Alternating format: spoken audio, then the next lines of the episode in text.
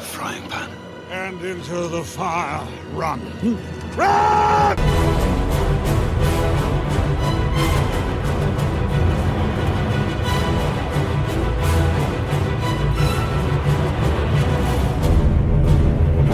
Welcome to episode 3 of Out of the Frying Pan, a Middle Earth strategy battle game podcast that a few wizards short of a White Council. Um, my name's Stuart and I'm here with my co hosts Dan and Sam. How's it going, guys? Not bad at all. Not bad. Yourself? I'm good, I'm good. This is where we pretend we haven't actually been talking for about 45 minutes, isn't it? Don't really have time to be civil to each other anymore. We're done. Well, we've done what, what often happens in the kind of warm up for a podcast is you talk about all the stuff that you're going to talk about and it actually becomes proper conversations and you realise that you, we should be recording this because this is what we're going to talk about later. Um, so let's let's let's tell everyone what we've got coming up in the show. So the first section, as always, is many meetings. Um, where we talk about what we've been up to since we last recorded. Um, I think we've all been doing some little bits and bobs in, in the hobby. Um, I went to Throne of Skulls, so that's going to be uh, most of what I talk about. Um, and then after that, we have our Council of Elrond. Um, and our main topic today will be, surprise, surprise, uh, the War in Rohan book, which was released at the weekend. So we'll go to a short break, and when we come back with many meetings. Incom Gaming, the new centre for tabletop wargaming in Gloucestershire. Visit incomgaming.co.uk for great savings on pre orders and all your hobby needs. We stock many gaming systems and hobby accessories and can ship to anywhere in the UK. Market leading gaming mats from gamemats.eu. Visit the store and check out how to turn your tabletop into a battlefield. Incom Gaming is based in the centre of Cheltenham and offers tables and scenery for casual and organised play with a fully licensed bar. Check out our events page for upcoming events where everyone is welcome. Visit incomgaming.co.uk. Incom Gaming. Come game, shop, drink. and we're back again with many meetings. So, um, this is where we bore you with what we've been up to since we last recorded, and uh, it's been a, a slightly longer gap um, since we recorded from the first couple of shows. Um, so, hopefully, we've all been up to lots of um, SBG or Lord of the Rings related stuff. Maybe not. Maybe not all of us. We'll see. We'll see how it goes. Um, so, who wants to go first? Sam, are you going to um, give us some details of your lovely Hobbit hobbying? Uh, I, I'm going to be really honest. This is going to be extremely quick. Uh, I primed my four new Hobbit characters the other day, and that's it. It's all good. I'm really, really sorry. you don't have to apologise. You don't, it's, Yes, he you're not. You're not. You're not going to be marked on it. not.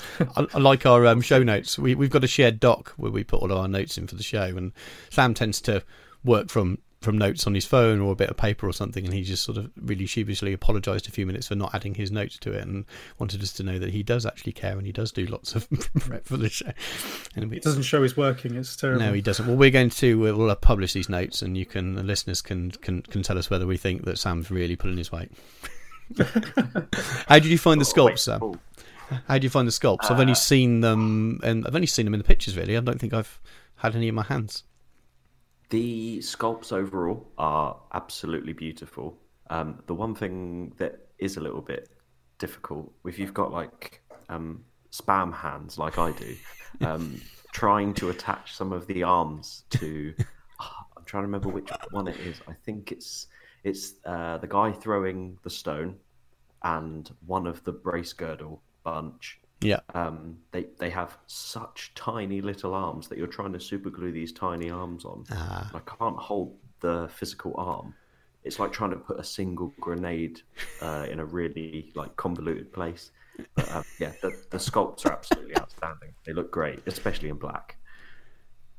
so spam spam hands.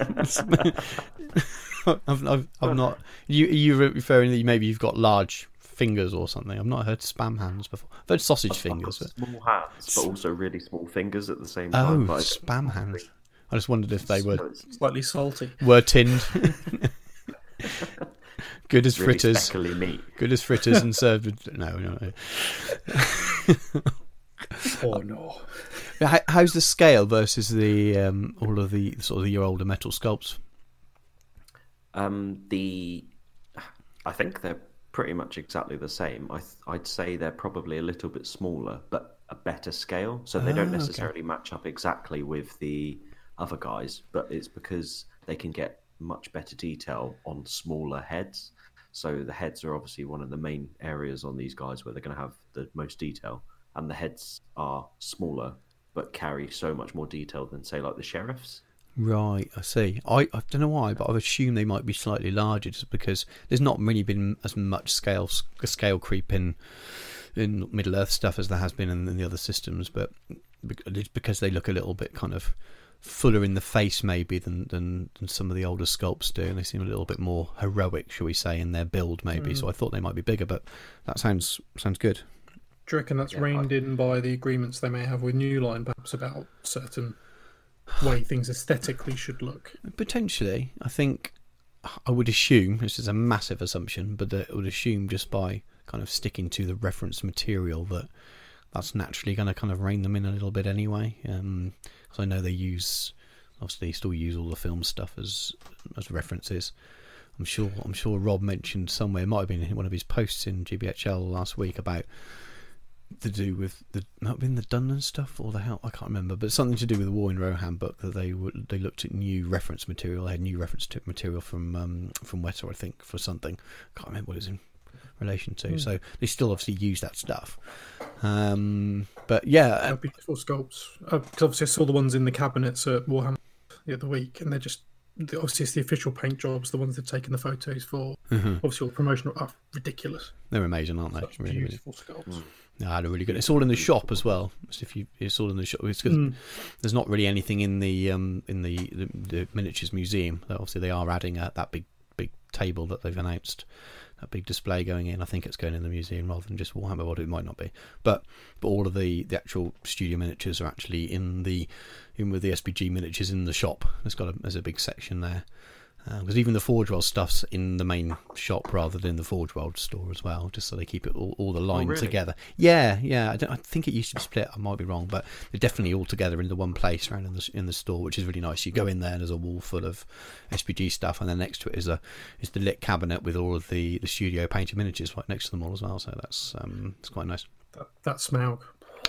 So nice. Yeah, I can't I can't wait. Next, as soon as as soon as I've got things sort of a bit of time and things are settled down after Christmas, I will be getting my um my unbuilt Warhound Titan on on on a trading site and selling that and purchasing a Smaug because I'm I'll probably use Smaug once or twice for a game, whereas I'll never use the the Warhound, especially as I'm only playing SBG at the moment. Um, but even if I'm going to have a painted miniature on the shelf and monks and books or something, I think Smaug's going to look better anytime any time of the day. Well, I am kind of preaching to a SBG crowd listening to this, really, and they're all going to say yes. But um, I think personally, I'd rather have a, a painted Smaug on a shelf than a painted uh, Titan on a shelf. So, um, what else I was going to say about those sculpts? I can't remember now. It's gone, gone, gone out of my head. Um, so, what your, what your, what's up next for you, Sam? What your, what's your next painting thing planned for for SBG, or next game planned, or anything coming up? Uh, oh god. Uh, so Christmas is pretty much a write-off for me for any uh, sort of SBG hobby. I I'm hoping to get some games in after Christmas, but I think I'm gonna try and get the Fellowship finished. I know I said that I was going to do that in the last episode, but um, yeah, Fellowship I think is the uh, first thing on the table in terms of painting. Nice. I'm looking forward. You've you've done some already, so I'm looking forward to seeing what you finish off. We'll have to get together fairly soon in the new year, I think. Get some more get some more games in for you. Maybe we can find a day off when we're we're, we're off together, and we can all meet somewhere and um, get a few games in. Even if we do some, if you get your fellowship done, and we get some narrative scenarios in, or do just just bash for a few games so that you've got a bit more game experience. Because Yeah. once those uh, mechanics start sticking a bit more, the game starts to make more make a lot more sense as well. Because you're still in that very early stage of very new learning, all of that kind of second stage where everything sticks, and then you can start learning your armies, kind of thing. But I think we need to Yeah, the arrange scenario is definitely top of my list for uh, a game I want to play, which is handy because I've got all the models. I was to just going to say, have you got have you got the, all the Uruks as well? For that you have, haven't you? So Yeah, because it's basically one s- one uh, Uruk-hai Scout box, the Fellowship, and Lurtz, and that's it. brilliant, fantastic. So that's definitely on the list. And obviously, it's a small amount of models. It's a small table as well. So Yeah, yeah, I've just watched it on Fail Charge Games. Actually, giving them another shout. They're going to think uh, people are going to think I'm, I'm I'm on some kind of pay from them. Um, if you haven't seen it, go and have a look, Sam. It's really quite re- one of their recent videos, and they do a really good job of it. Oh, nice. I'll um, I'll, I'll be honest. I've been so rubbish watching YouTube videos over the last couple of months. But yeah, I'll um, I'm gonna try and sit down and I can watch it whilst I'm doing painting or something like that. Absolutely. I, I didn't used to do that with um, battle reports, so I think well, I'm going to miss them. But then some of them are quite long, so I'll be watching at night and I'll be nodding off. But now I've started watching more and more YouTube when I'm when I'm painting now, not just podcasts. And I've been getting through quite a lot, and you take in a lot more than you think.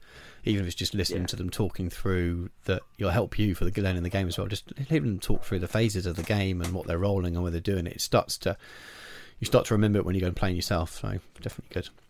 It's cool though. It's good to you've got you've got lots on you've got lots to do still. You've got goals and things to do. So, and you need to start painting Uruks because um, I'll definitely be painting some Rohan next year, and I will be building a big Helm's Deep, and we we need Uruks for a big game. That's for sure. Oh yeah. I mean, uh, well, one of the uh, upcoming things. One of the This upcoming is things. true. Dan does have elves. He does have elves. Yeah. Oh, oh, it's going to be. It's going to be. It, it won't be, but it's going to be well after. Well after my event, so don't worry. You'll have plenty of time after that to do it. Um, what about yourself then, Dan? So, what have you been up to? Well, uh, not as much hobby necessarily as I'd have wanted to of late, if I'm honest with you. Um, yeah, I've, it's been a bit of a slow one for me hobby wise. Um, lost a little bit of my mojo, if I'm honest with you. Uh, but I have been reading, doing lots of hobby related reading, and uh, not all Lord of the Rings related, I'll have to confess. But there's been some quite tasty Black Library uh, drops in the last month or so, including ones that had me tearing my hair out trying to get hold of them on the uh, Games Workshop website. Let's put it that way. Um, but I have managed to do some bits and pieces. Obviously, I made it up to um, Warhammer World for the Saturday uh, when Throne of Skulls was on. I saw you up there, obviously. Uh, I was there for playing other games, but uh, I was sneaking off uh, to uh, a bit of mingling, uh, meet some people. Uh, it was really nice to meet uh, Matt of uh, Gen Shift uh, Basing fame. Uh, see his ridiculous board. Uh, That was a superlative piece of hobby. That uh, top job, top top job. Um, and just generally sort of you know have a bit of a mooch around and uh, see sort of the community. And again, I was. It always amazes me how diverse and friendly and accepting and, and just very friendly more than anything else. The the SBG community is, and not just the players themselves, but the the guys running things. I mean, it's, it's wonderful that Rob's been engaging with us in in the groups on Facebook. Um, obviously, the events team are all very pumped up for it. They're all very excited for everything they're doing. It was um, really good to see Sophie.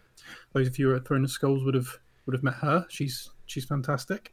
I'm slowly chipping away at her to try and get her into SBG a bit more, but uh, trying to prize her away from her 40k at the moment. I've cracked her on heresy, but I just, I just need to get her into SBG now. So um, shout out to her. It was always good to see her, and uh, the, the, the creepiest looking photo we managed to take with Mr. Fox as well. So, Isn't that Oh, every photo you take with him? He looks creepy. That makes us both look creepy by uh, inference. um, but yeah, it was really good to be up there for that, and um, I wanted to stay a bit longer, but it, it you know, it, it didn't plan out. I did plan to stay for the announcements and the quiz and stuff, and obviously saw Stu and enjoyed that. Bought some models. I bought the last of the elves bits I need, uh, so they're all assembled now and uh, undercoated, ready for airbrushing. So I'm going to make a concerted effort on those over Christmas because for the first time in a few years, I've actually got the Christmas period off. Hooray! Um, Nice. First day I'll be sleeping. The rest of it will be um, making merry and painting. Hopefully not at the same time. I'm trying to paint the eyes is bad enough sober. um, yes, it's been some good times. Um, although I haven't obviously been doing quite as much physical hobby as I want to. I've been uh, keeping abreast of things. The uh, Green Dragon obviously have dropped their recent episode. The uh, Dead of Dunharrow episode. I've just finished listening to that. Very very good. Uh, which is helping with this uh, mûmak brinkmanship we seem to be having around here at the moment. So uh, I think a King of the Dead's on the cards at some point.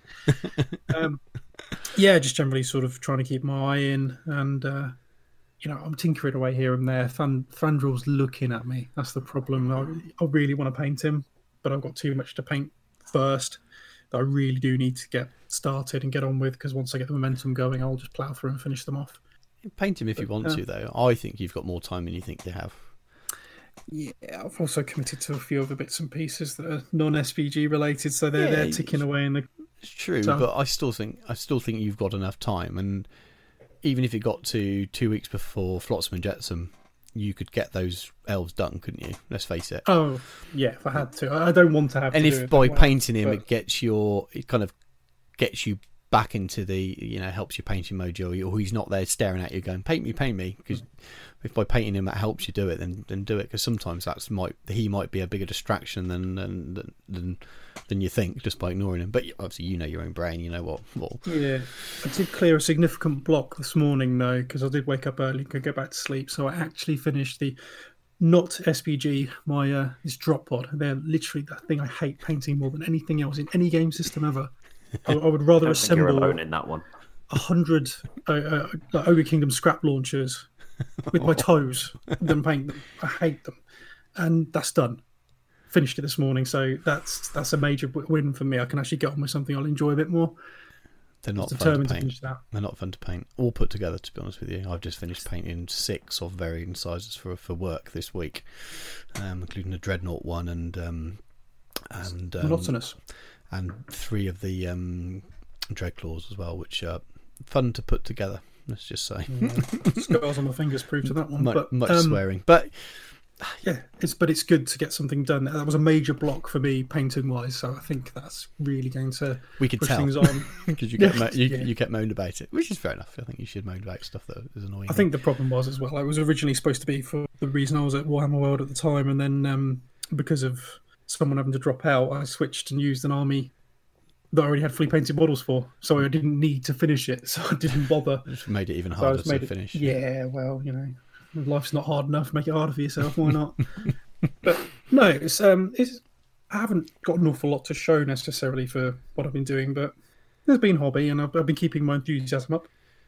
yeah, which absolutely. Always what it's what counts really. I mean, and obviously looking at the Warhammer handbook, which we'll discuss uh, further later, but there's some brilliant stuff in that. It's like such a good book Yeah, and something that's going to be really sort of you know it's been really interesting seeing how much of it we'd guessed at and that's half the fun yeah, absolutely. There's definitely some surprises. Some Mm. um, because the, the things that seem like low ha- low, hang- low hanging fruit in terms of the guess to be completely wrong on, which we'll obviously cover later. But we've, uh, I mean, I think you both put yourselves down in terms of you almost feeling guilty that you've not painted like whole new armies or units of SBG stuff. That just just sounds like the reality of most people's hobby within the space of what has it been two weeks or ten days since we last recorded. We've talked about multiple game systems and we've talked about SBG nearly every day chatting in our messenger chat and stuff. So there's definitely that's that is hobby for a lot of people. Too busy to to do stuff or you know family life and things and work life taking people away from from doing hobby. Um, yeah being on call's not helped for that in the last week or so to be honest with you. So um, yeah exactly I think. I- exactly. When and half of hobby is talking about it I think. If you in the modern day of everything being on the internet it's definitely feels I can feel connected to to the hobby just by going onto the Facebook groups each day I might all my painting may have been in a in a completely different universe, um, and that's only because of work, really. The last kind of week or so since since I got back from Throne of Skulls, but um, if it wasn't for Throne of Skulls, I might not have done the last bits of painting I did, which I needed to take there either, because I had a lot of time pressure around me to do other things. I just did it because I had to. So, yeah, definitely don't beat yourselves up either of you about because we're recording an SBG podcast that you haven't completed a, an SBG model in the last sort of 10 days or so. That's just reality. Some people go ages without paying anything. It's about talking about the game and being excited about the releases and things and the, the how regular things seem to be coming out for this this system at the moment means there's always something to talk about. And it's been this is very true it's only just over a year Still, since since People rely on us, Stu. they rely on us for their content. beacons of hobby Yeah. Oh dear, that could that, Come on, that would have been, light in the that's another that would have been another possible um, um, name for the podcast, wouldn't it? Beacons of Hope. oh the, the beacons are lit yeah they're burning definitely um, go on regale us with your your, your jaunt Oh yeah, so so Throne of Skulls. I'm trying to think if I've done anything else SBG related in the last two weeks. I don't think I have, apart from finishing off the the last things I did to paint. So what what did we talk about in the last show? I needed to paint some spears, didn't I? Dain and um Iron Hills basically basically all the Iron Hill stuff, and I couldn't get the spears done. So I um my Iron Hills contingent was Dain. Um, my three goats and the ballista, and I just filled out my war bands for the um, uh, thrall side with more Erebor dwarfs, basically. So in many ways, those war bands got stronger um, at the expense of slightly better spears in, in the Iron Hills ones, but it wasn't really a problem. The end of the day was trying to make a as an all bazaar theme. I said it. Um, trying to make the theme right with with Dain there, and I didn't want just Dain. He had to have something with him, and I didn't want to just put a a, ballista really because I'd just looked gamey. Uh, but I finished. Very nice though, sir. Yeah, Looked thank you, nice. thank you. They were they were they were fine. They're not you know they they decent tabletops. They're good ta- a good tabletop. I'll say that a good tabletop standard um, army painting stuff. Um, I was very happy with the way they came out for for, for playing the game with. Um, and I was quite happy with the, the board. It was it was received pretty well, and um, it was fun doing one. I wasn't like I said in the last show, it wasn't exactly what I wanted in terms of final finish. I had to cut a few corners in terms of time, but next time round, I'm going to probably start the board six months out and um, make sure I don't have to rush any bits. But yeah, um, t- Throne of Skulls. This is probably starting with a big statement. It's probably my favourite wargaming event I've been to. Um, really, really enjoyed it. I enjoyed it that much. I've been to some good ones before. I've been to some, some a couple of nice heresy events. I've been to events for other systems. I used to go to a War Machine kind of event which was spread over three days in a hotel, so that mini con sort of feel, and that was super friendly and laid back. But um, I think it was the atmosphere. Sorry to You- interrupt, Go for it. but um, that's actually that's really good to hear because I don't, I don't know about you guys, but more often than not, I hear the opposite of Warhammer World events. So it's actually really good to hear that it's your it's your top event. You do hear that, don't you? And I think um, I think I, different wouldn't systems have different opinions of it. yeah, it's it's it's pretty hard. I reckon it's pretty tough for the community team for that one because often it's it sometimes it's the community and what you build there. The, the day is only as good as the players, and it speaks again to the SBG community that they've there was a buzz in there. It was lovely. It was a really really nice place to be Yeah, even though we weren't playing SBG, we were the idiots sat in the corner, you know, using templates for goodness sake. um, but it was a wonderful place to be. Everything looked exciting, um, and I think the community put just as much in for all game systems. yeah. I think they do a really good job. I just think that there's something there's something quite special about the um, uh, SBG community, and it's lovely. I, w- I would agree. I think if you think about what Throne of Skulls is, I mean, when it first, this is, I might get some of this wrong, but when it the when GW first brought Throne of Skulls in as a system, I think I was playing Warhammer Fantasy at the time, and I pretty sure when it first started, it was pure. The winner was purely based on best game votes, nothing else. Um, and it's evolved a little bit. Then it changed to other soft scores, and now it's in its current format, which is that kind of even mix, that even balance between um, f- f- for your Swiss tournament winning, your best game votes, and then your best army votes. And it's this nice even thing now. For now for SBG, that's probably the softest event of the year. When uh, if you compare them to only to GBHL events, so to speak, there will be independence events out there, I'm sure that are similar. But in many ways, this is the party event. This is the most laid back. This is the one that people dress up, well, and this is the one more people bring display boards to. but then if you go to our other game system that we're all involved in, you go to Heresy, where Heresy is quite often fully narrative. So the very fact that there are points for winning games is quite alien to a lot of the way people like to play Heresy. So then not every Heresy player likes Throne of Skulls system, whereas for the system of SBG, it actually fits in really, really, really nicely. Um, and I personally think that the Throne of Skulls system probably matches my personal preference of ways of playing games. Um, maybe even heresy. I think for an organised thing, that would be a nice way of doing it. I don't mind. I'm never competitive. I don't mind losing most of my games, but I don't mind people. I don't mind there being some kind of level of, of points given for, for winning games either. I think it's a very very nice overall doing. That nice even kind of. You've got to be a nice person. Um, you should have your army painted, um, and you play some games. But you, you know, even if you're winning, you've got to do it in the right way.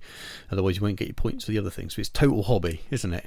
Um, hashtag total hobby. yeah, I, I just but but but but you know, just to sum it up, I just think the Throne of Skulls system seems to fit SBG better than any game system I've played. It just fits the niche nicely. It seems to be It- um, seems to be really it good. might though um, almost be though that SBG fits the Throne of Skulls Yes, yeah, yeah, because it is such a balanced game, mm-hmm. both rules wise and then the factions internally against each other. yeah, It, it does. re- It, it's other game systems, you know, are available. Um, they uh, aren't necessarily as well balanced, so don't lend themselves as well to a, a, a more competitive way of playing. yeah. I think yeah that makes sense as well. I mean, the GT's coming up in March. I won't be going not just because I, I'm running an event two weeks later and I can't get that many weekend passes, um, but. I get the impression people still do display boards for that. There'll still be people dressed up, I imagine. Um, I think the scoring is is GT scoring, so there won't be. I don't I don't, know if there's points at all for, for soft scores, if we call it that. But um, but I think it's still a fairly, supposedly a fairly nice um, atmosphere there. But I just thought the atmosphere was great. So when I when I first arrived, um, registered, I registered fairly early, and I was sitting in Bugman's. Um, I was on my own, so I didn't go with, didn't arrange to meet or go up with anyone. So I didn't. I knew I'd see you there later in the day, but I didn't know I was going to definitely meet anyone there. Um, one of our listeners who also listens to the Geno podcast, Ben, he messaged me um, a couple of days beforehand said I'll be there and I'll come up and say hello. So I thought he might do, but I was sitting there, uh, sitting there on my own, looking at my phone, and this this this lad came up to me. Uh, I think he was ten. I found out later. His name was Elliot, and he'd seen my board on on on the Facebook group, and he was just talking to me about it, and was really polite and lovely, and just said, "I saw your board, I love it. I just wanted to come up and ask about it." And he just started talking and talking. He was such a lovely young man, and his uh, dad came over about ten minutes later, um, Daniel, um, and said, "Really sorry. He, he, once he gets going, he can talk too much." And I was like, "No, it's fine. Don't worry about it at all." And um, and I spoke to them quite a few times over over the weekend, and, and Elliot kept coming up and sort of finding out how I was going, and he was very knowledgeable at the game, probably far knew far more than I do. Um, and it kind of summed up the kind of very friendly family atmosphere. So yeah, people were there having a beer while they were playing, but it was also a very safe and friendly enough environment that you could take your your ten year old son along to roll your dice and sort of play with you and let him wander around the gaming hall and not worry about anyone you know shouting or getting angry or potentially table flipping or something. So it was it was really, really nice sort of way to start the. Uh, start the weekend really. So the first person that came and spoke to me was, was this little lad, and I think um, some people might have seen the post on on Facebook, but uh, um, Daniel, who's who's his father, made a put a post on the GBHL um, a few days after saying he's actually quite unwell at the moment. So um, so if you if he's listening, hopefully his uh, treatment goes well and everything's okay. But um, yeah, it just kind of set things off nicely. Um, I spoke to so the guy I spoke to about earlier, Ben, came over and introduced himself, and I spent quite a lot of time with him and his friend Jack over the weekend. Um, teamed up with them for the quiz on the Saturday night. Um, I chatted to Matt Davies as well from Generation Shift, and yes, that board was absolutely stunning, as Dan said.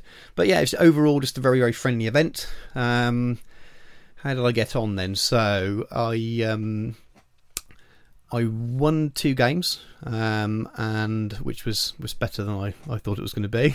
um, um, I'll just give a very quick rundown of my games. I'm not the kind of person to go on a very very long turn by turn kind of um, explanation. I don't remember for a start, and personally, I don't like listening to it on podcasts. I know some people do, but I won't bore people too much. But let's look at my notes. And so the first game I played a guy called Alfie. Um, again, another quite quite young man. I think I don't know how old he was exactly, but I know he's doing GCSEs this year, so it's going to be 15, 16 or something. He was there with his younger brother and his dad and another brother as well. Um, really, really nice guy.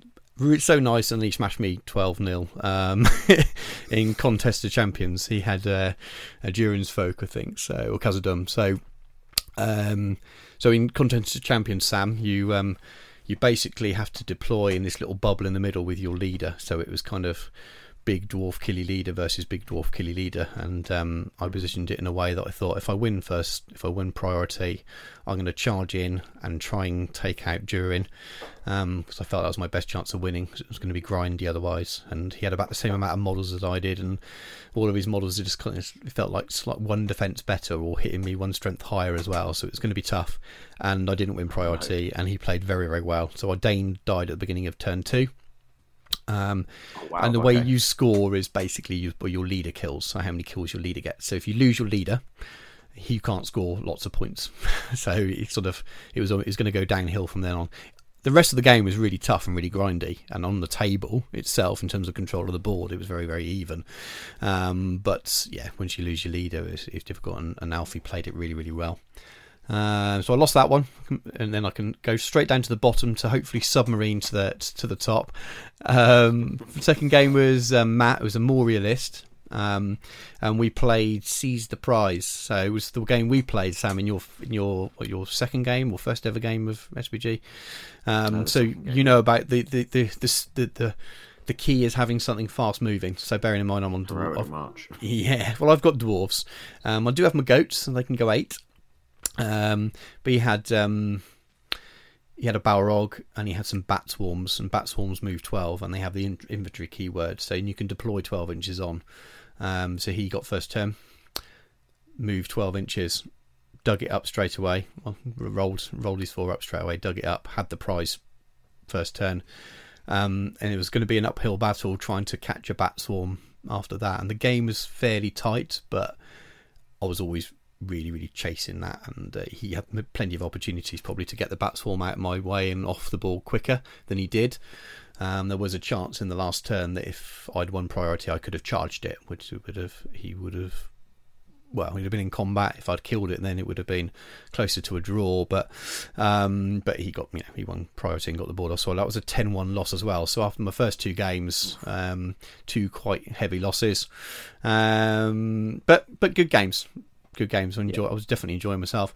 And then um, third game of day one was against um, Adam, who's playing Rohan. This is my favourite scenario. It's called Fog of War.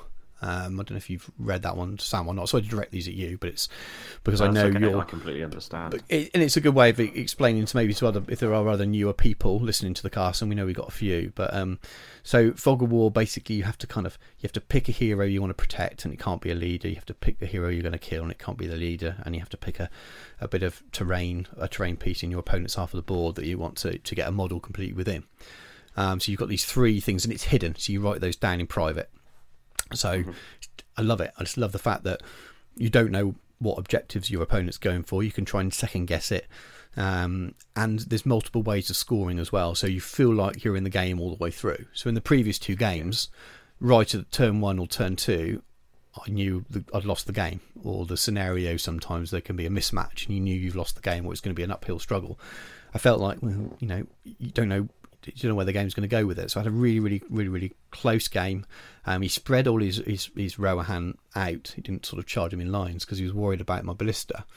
But by doing that, it meant that I was kind of able to kind of keep charging him and keep tagging horses, so he wasn't getting his charge bonus. So he wasn't getting like a charge on on mass. So I managed to win that one. Um, um, my things all out there.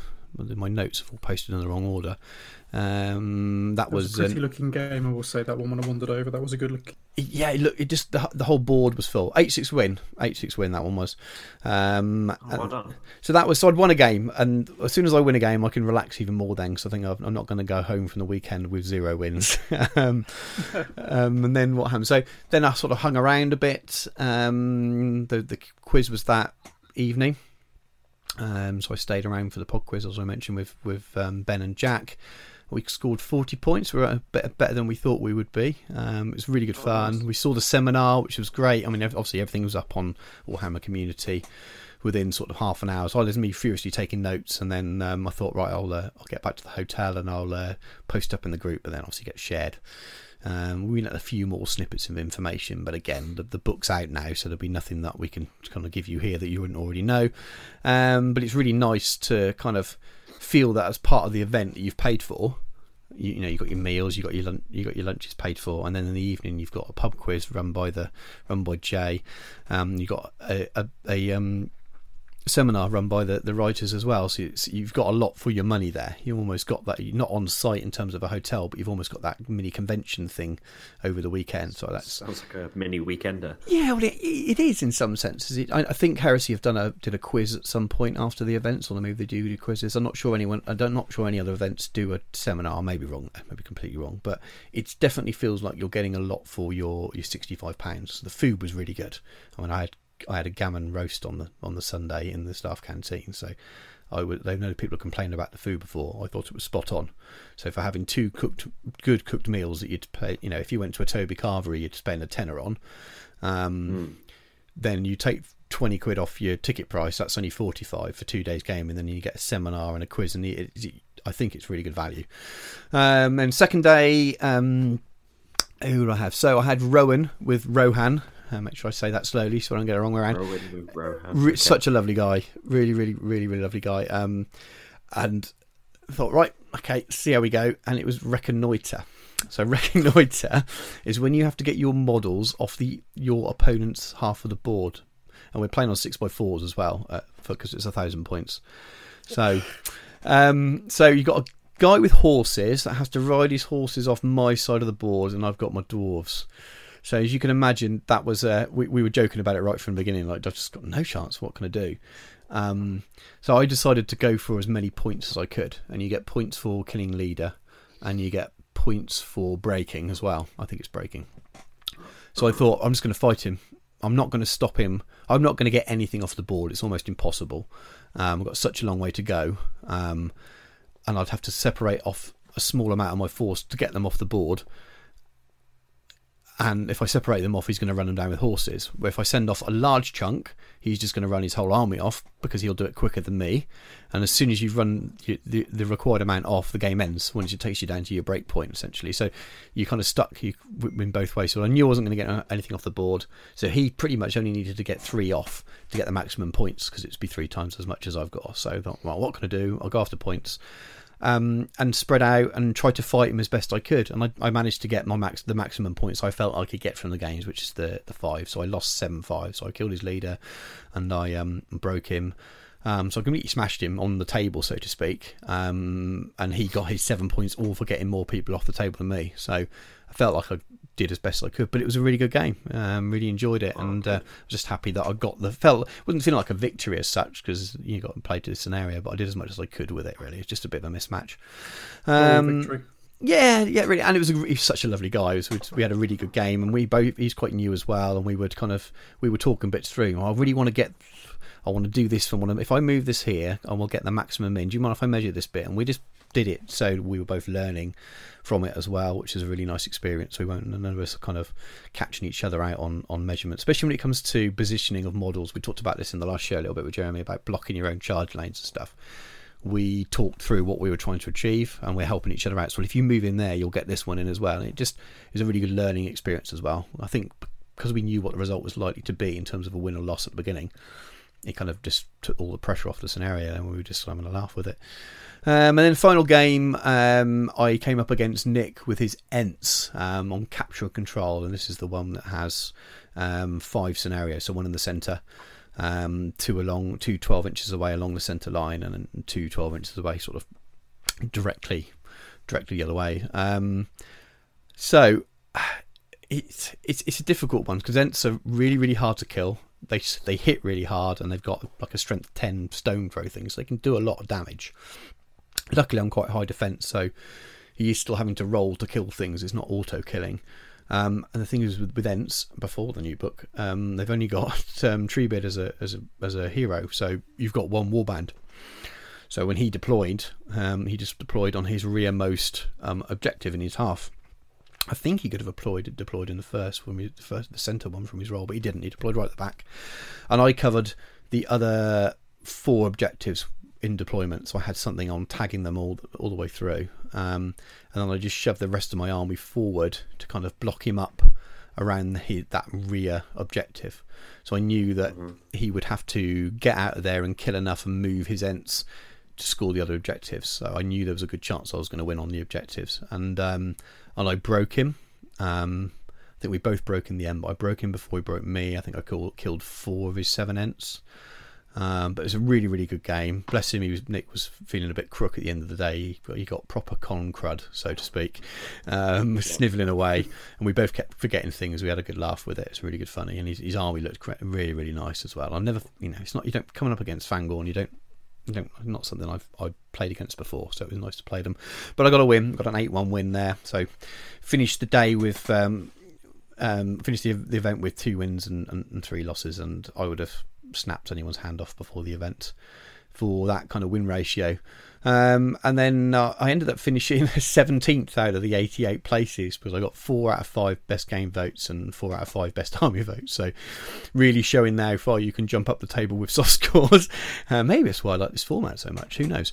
Um, um, and I got a nomination for my army as well. So, um, so yeah, nice to walk away a little certificate for nomination and and overall, as I said, best one of the probably the best gaming weekend I've I've had. Really, really enjoyed it, and I'm so excited for next year. I might make doubles depending on when the date is, but I'm already I've already got the pass from the wife, even though we don't know the exact date yet. So hopefully our work doesn't mess with that. Um, and I'm already planning my board and army for. I've already know what I'm going to do. I think I could change my mind, but I'm pretty sure I know what I'm going to do for Ditto. next year as well. So really, hints? Yeah, yeah, it's no secret. Um, so the defenders of of, of Rohan, um, Legendary Legion, is in a book we're going to discuss in a bit. Is it? Um, yeah, um, I, I love. It means I can use a lot of the, the sculpts I want and have a lot of heroes in, so I can get in the three hunter sculpts, the brand new ones. I can use the new Theoden sculpt, which I love. I can use um, the two new Rohan um, characters that heroes that have just come out as well. So I can go quite hero heavy. I think eight heroes in, including Gamling and Haldir, um, is around the 700 points mark. So then I've got like 300 points to spend on warriors. I think I can get about 30 warriors in with a mixture of um, Galadhrim and warriors and um, Royal Guard. I don't know my exact mix of those yet. So it will be fairly low numbers for a thousand points. It's probably going to be around the sort of 35 to 40 mark in total, but eight heroes. So I should have a good amount of. Um, could have some good fun and lots of lots of might hopefully. So nice and nice and fun and um, i'm going to build a, a section of helms helms deep wall. So you guys both know i've got um helms deep toys. I've got a couple of big i can't remember the name of the manufacturer but big helms deep toys. Is slightly bigger scale than the model that, that gw put out but it's probably a more correct scale um, I'm not going to use those because it's Throne of Skulls and I'm going to have to scratch build something, but I'm going to be building those into a big Helm's Deep for gaming. But in order to finish that model off, I've got to cut lots of blue foam bricks. So I'm going to use it as a template um, to kind of copy. Um, but I'm going to rebuild it out, some of it out of, of blue foam, and do a small section of the wall where they all fit in proper places on the base as well, so they're not loose on them like my last army board.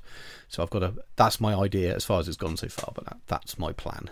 Um, what I'll do is, um, do you, before I run through all the winners, I want to give a shout out to all the people that won over the weekend and things. Um, just in case they're listening, it's often nice to have your name read out somewhere. But you two got any questions about the event before? I know you've asked things during the, me babbling on, but have you got any questions before I go for a long list of names and things? Silence. Well, I, I was no, I was there, so um, obviously I got to, to see a fair chunk of it, and uh, obviously some of it will be answered by uh, you commenting on who won what. So, Mm-hmm.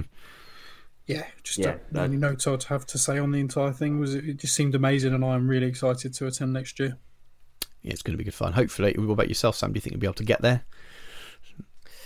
Uh, it's who, yeah, yeah, who knows? Living living on the south coast. Uh, It's a long way, Can isn't it? throw a spanner in the works. Sorry. Yeah, it's a, it's a, it's a long way, definitely. It means you're going to. It means you I- almost need Monday off, I imagine. Yeah, it certainly. And I, I figured, I figured out this year. Uh, I did two two day events and it killed me. I'm, my body's just not what it used to be. You know. This might be this might be the only two day I do. To be honest with you, we'll see what we'll again, we'll see what when the doubles um, date comes out. I'll see how it looks, and I might try and go, providing I find a partner as well for it. Um, I won't be doing Ardacon. It's three days is too long for me at the moment with the young family. It's it's more than three days as well because you almost need a day either side. It's three days of gaming, so you almost need five days there. That will be something I can't make sadly for a few years. Um, whether I pop up on one day to have a nose in, buy one of those tickets or something at some point in the future because I'd like to see what's going on. But this, so Throne of Skulls for me is going to be the the big thing each year for a, a couple of years, and the wife's going to more than happy to sign me off for one weekend of of the year. Um, right then, so I- I'll just go through some of the winners and things. So. Um, so there was um, there was some painting competitions. They had the legends painting competitions. Um, so the hero a legend, which is sort of your your single hero, your single character, was Sam McGinnis with his for his necromancer. Um, company a legend, which is your unit kind of thing. Um, Paul Merritt won with his Thorin's company, and very nice it was as well. And then Icon. Oh, have I missed one? I've missed one, haven't I? You know, Icon of Legend. That's your could be a war machine or something bigger. Um, Phil Beale won with his Knight of Umbar on Fell Beast, and that was on stream as well. So his Fell Beast is coming out of water, and all the water's pouring off, and I think he's got holding a shark or something like that. So those were the kind of they were judged on the Saturday lunchtime. You could put individual anyone could go up and put um, individual models and things in. Um, and then the best army. Um, so there were eleven nominations, as I said, which I was one of. I think 11 is, from what I've heard, is very high. They don't normally nominate that many. It's normally about six or something. Um, but Lewis Collins is uh, Corsairs and Serpent Horde, so his assassin um, army that got third place. That's absolutely stunning. I think Lewis um, is a gold. I'm sure he's a golden demon winner. Lewis. The color palette on that was just He's amazing. Awesome. I'm sure he won a Golden Demon with uh, an Arwen uh, a year or two ago. Um, I think he works. I know he used to do his own sculpting because I follow him on Instagram. But I think he works for. There's nothing on much on there now. So I think he works for Games Workshop now. Um, and then second place was Damien Burns, um, Thorin's company. So people on GBHL will have seen that. So he basically made Bag End, and it's incredibly fun really really cool. So coats, coats hanging up on things, food on the table. Absolutely, my son would have loved it. It would have been his favourite by far because it's his favourite scene in the in the film. Is um, we were talking about this before we start recording, but his favourite scene in the film is um, the washing up scene and the and the song he played that at his um, at his birthday party. He actually played at his birthday party. He's five, by the way. Just want to add that before we wonder wonder about him. Um, and then first place was Matt Davis's Army of Gothmog, which we, Dan and I both talked about. Um, and I, yeah, Matt got my vote. I don't mind saying sometimes I don't always say who I voted for, but um, I think I'll talk about the top three. Um, I think Matt and Lewis's painting was I can as judging on painting, I do do judge painting competitions, and sometimes and I think the level of painting was very very similar. Um, it's really hard to see the difference between the two of them. Both boards are amazing, but Matt's edged it, and I I, I chose. You know, it's, it's, very subjective anyway, isn't it? All of this, but I thought Matt deserved it. And um, if I if I was choosing my favourite three in terms of painting, it was Matt and Lewis, and then Damien's anyway. So the top three that there, I would have picked. I would have just put two of them around the other way, and that's again purely based as a painter. I was purely looking. I can't help but look at. Oh, I think that's slightly neater painting there than that one, and that's purely what it been, would it have been. Theme wise, um, the the bag end was probably the most fun. So, and it is best army. It's not best painted army. So, um, but amazing. Absolutely, all three of them are in, incredible, and there were some beautiful other armies there as well. I think I've already shared them in the group a couple of days ago. Um, most sporting was Tom Thorpe, and then there was a Knight of the Inner Circle, um, which was Andy Barlow, and that's someone who gets five out of five on best army sorry and best game votes. So that person's put a lot of effort in and given people five good games. Um, and then overall, third was Neil McLaughlin, first was Aaron Collier, and first was Damien O'Byrne. So um, again, Damien was dressed as um, Bilbo over the weekend, and he had his Thorin's um, Thorin's company, which was beautifully painted, and had that amazing display board. So I'm not surprised that he won it for the second year in a row. Um, any of you saw uh, a picture of him on the stream? It's funny. It, it, looked outstanding. It got me so excited when I saw a Bilbo standing there. Oh, have you? Did you see? So you watch the stream, guys, or you see bits of it, or? I was there. I know, but have you watched the stream back afterwards? I mean, are no, you are no. you Twitch subscriber people or not? I so, used to be, but I didn't find I really watched enough of it. So I, there's only so much hobby, if you know what I mean. Yeah, absolutely. I, I I go through periods of not watching much at all, and then I, I spam it when when there's um, SBG stuff. To be honest with you, but I use a I use a, my Amazon subscription for it anyway, so it's not costing me anything, yeah. so to speak. Um, but the coverage that Adam Troke um, and um, God, I'm forgetting his name now, and he forgot my name on the stream when he was Nick Baton. Nick Baton, yeah. The, the, the the quality they put on for a show over the weekend is amazing. I think they've done this is the second they did last year as well, and they they would basically talk all day, so you can you can tune in all day and listen to them talking between rounds and things. There's not much downtime. Um, and the games are brilliant. All the games they had on stream are fantastic. The first game was um, Damien um, O'Byrne against Tom, who's the these are the guys that do the SBG magazine, and Tom had um, Mazog um, Hunters, I believe. So it was that kind of a really sort of narrative game, and it was absolutely fantastic. And the Thorin's company looked really, really, really, really under the, the cosh until um, um, did some work, but I won't spoil it because people can get any more than that because people can go and watch it. But it's well worth catching up if you like watching games on, on TV, and this is commentated as well. It makes it's a bit different than when you watch a battle report. You hear them talking about it, and there's player interviews and things as well. So there's five games to watch, and God, I don't know, ten hours or total worth of probably more, twelve hours worth of content to to, to watch through. So it's worth it. And then on Monday night they um, put they did a sort of a recap show um, for about an hour and they talked about the event and they put some pictures up and they put some pictures on my board up, which is really nice. Um, so yeah, sort of that was a nice way to come back work on Monday, but then sit at four o'clock and, and sort of have some have a bit more kind of remembering the event I enjoy so much. So I've definitely talked far too much there. If you haven't realised, I really had a great time and love the event. um, too long didn't read. It's, it's worth mentioning, like that hearing people talk about events like this is what makes people want to go as well. So I don't think you've talked too much about it. I think it's mm-hmm.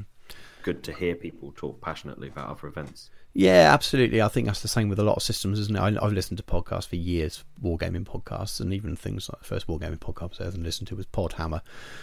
And I'd want to go to certain events in Australia because the way they talk about them, it makes you want to be there and be part of it. So yeah, absolutely. So, so if anyone, if me blathering on so sort of excitedly about the event has um, inspired anyone to go, then then good. That's a good thing. Um, so before we go to a break, um, I thought we'd probably cover something else just briefly. So we normally talk about new releases and things. So in the window since we recorded, we've had some teasers, and then the actual books come out. So there's there's nothing to really talk about there. But one thing that that was teased and and isn't out yet is the match play guide. So have you guys had a look at what that is or know yes. what that is? Very excited about that. Firstly, the six new scenarios. Mm-hmm. So from an event perspective that's great. It cuts down on people having an expectation of what they may possibly get on a weekend. It's new things to do. It's new, um, you know, six new things to play with. All the different myriad armies across the sort of the ages of uh, Middle Earth. So it's it's infinite almost new opportunities for fun. I love it.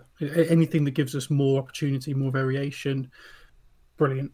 Yeah, couldn't agree more. Couldn't agree more. So, one something that I don't know if it's mentioned in the Warhammer community article or not. It's on some notes that I made from the seminar. Was that that will take us up to 18 scenarios now. So it's six new ones in addition to the 12 that are already there. And they're going to be sorted into pools. Um, pools of three by type.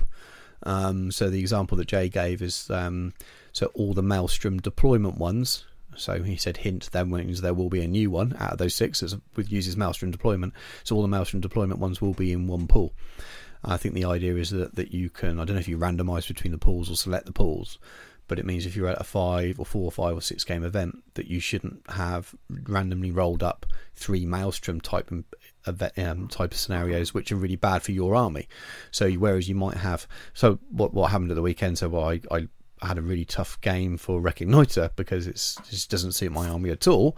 But um, hopefully in a five game um, event when they've got these into pools, I should know that well, once I've got that, that's the only one of that type that I'm likely to have.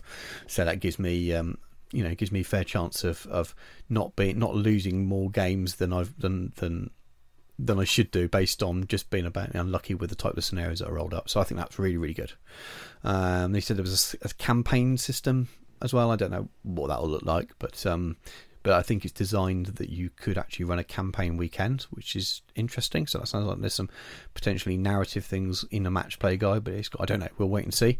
Um, and there are six double scenarios as well, which is really interesting because I'm running a doubles event in the end of March, and they did say that this will be out. Um, I think I think Rob said early next year. So early next year for me means it's got to be before March. Um, so cool. hopefully I can use these double scenarios for the for the for the event.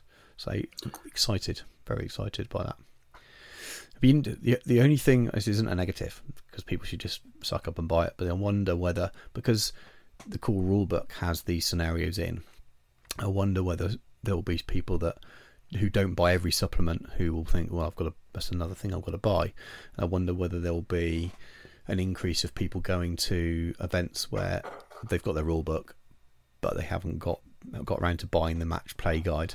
Um, so there'll be potentially scenarios cropping up that they haven't got access to, so to speak.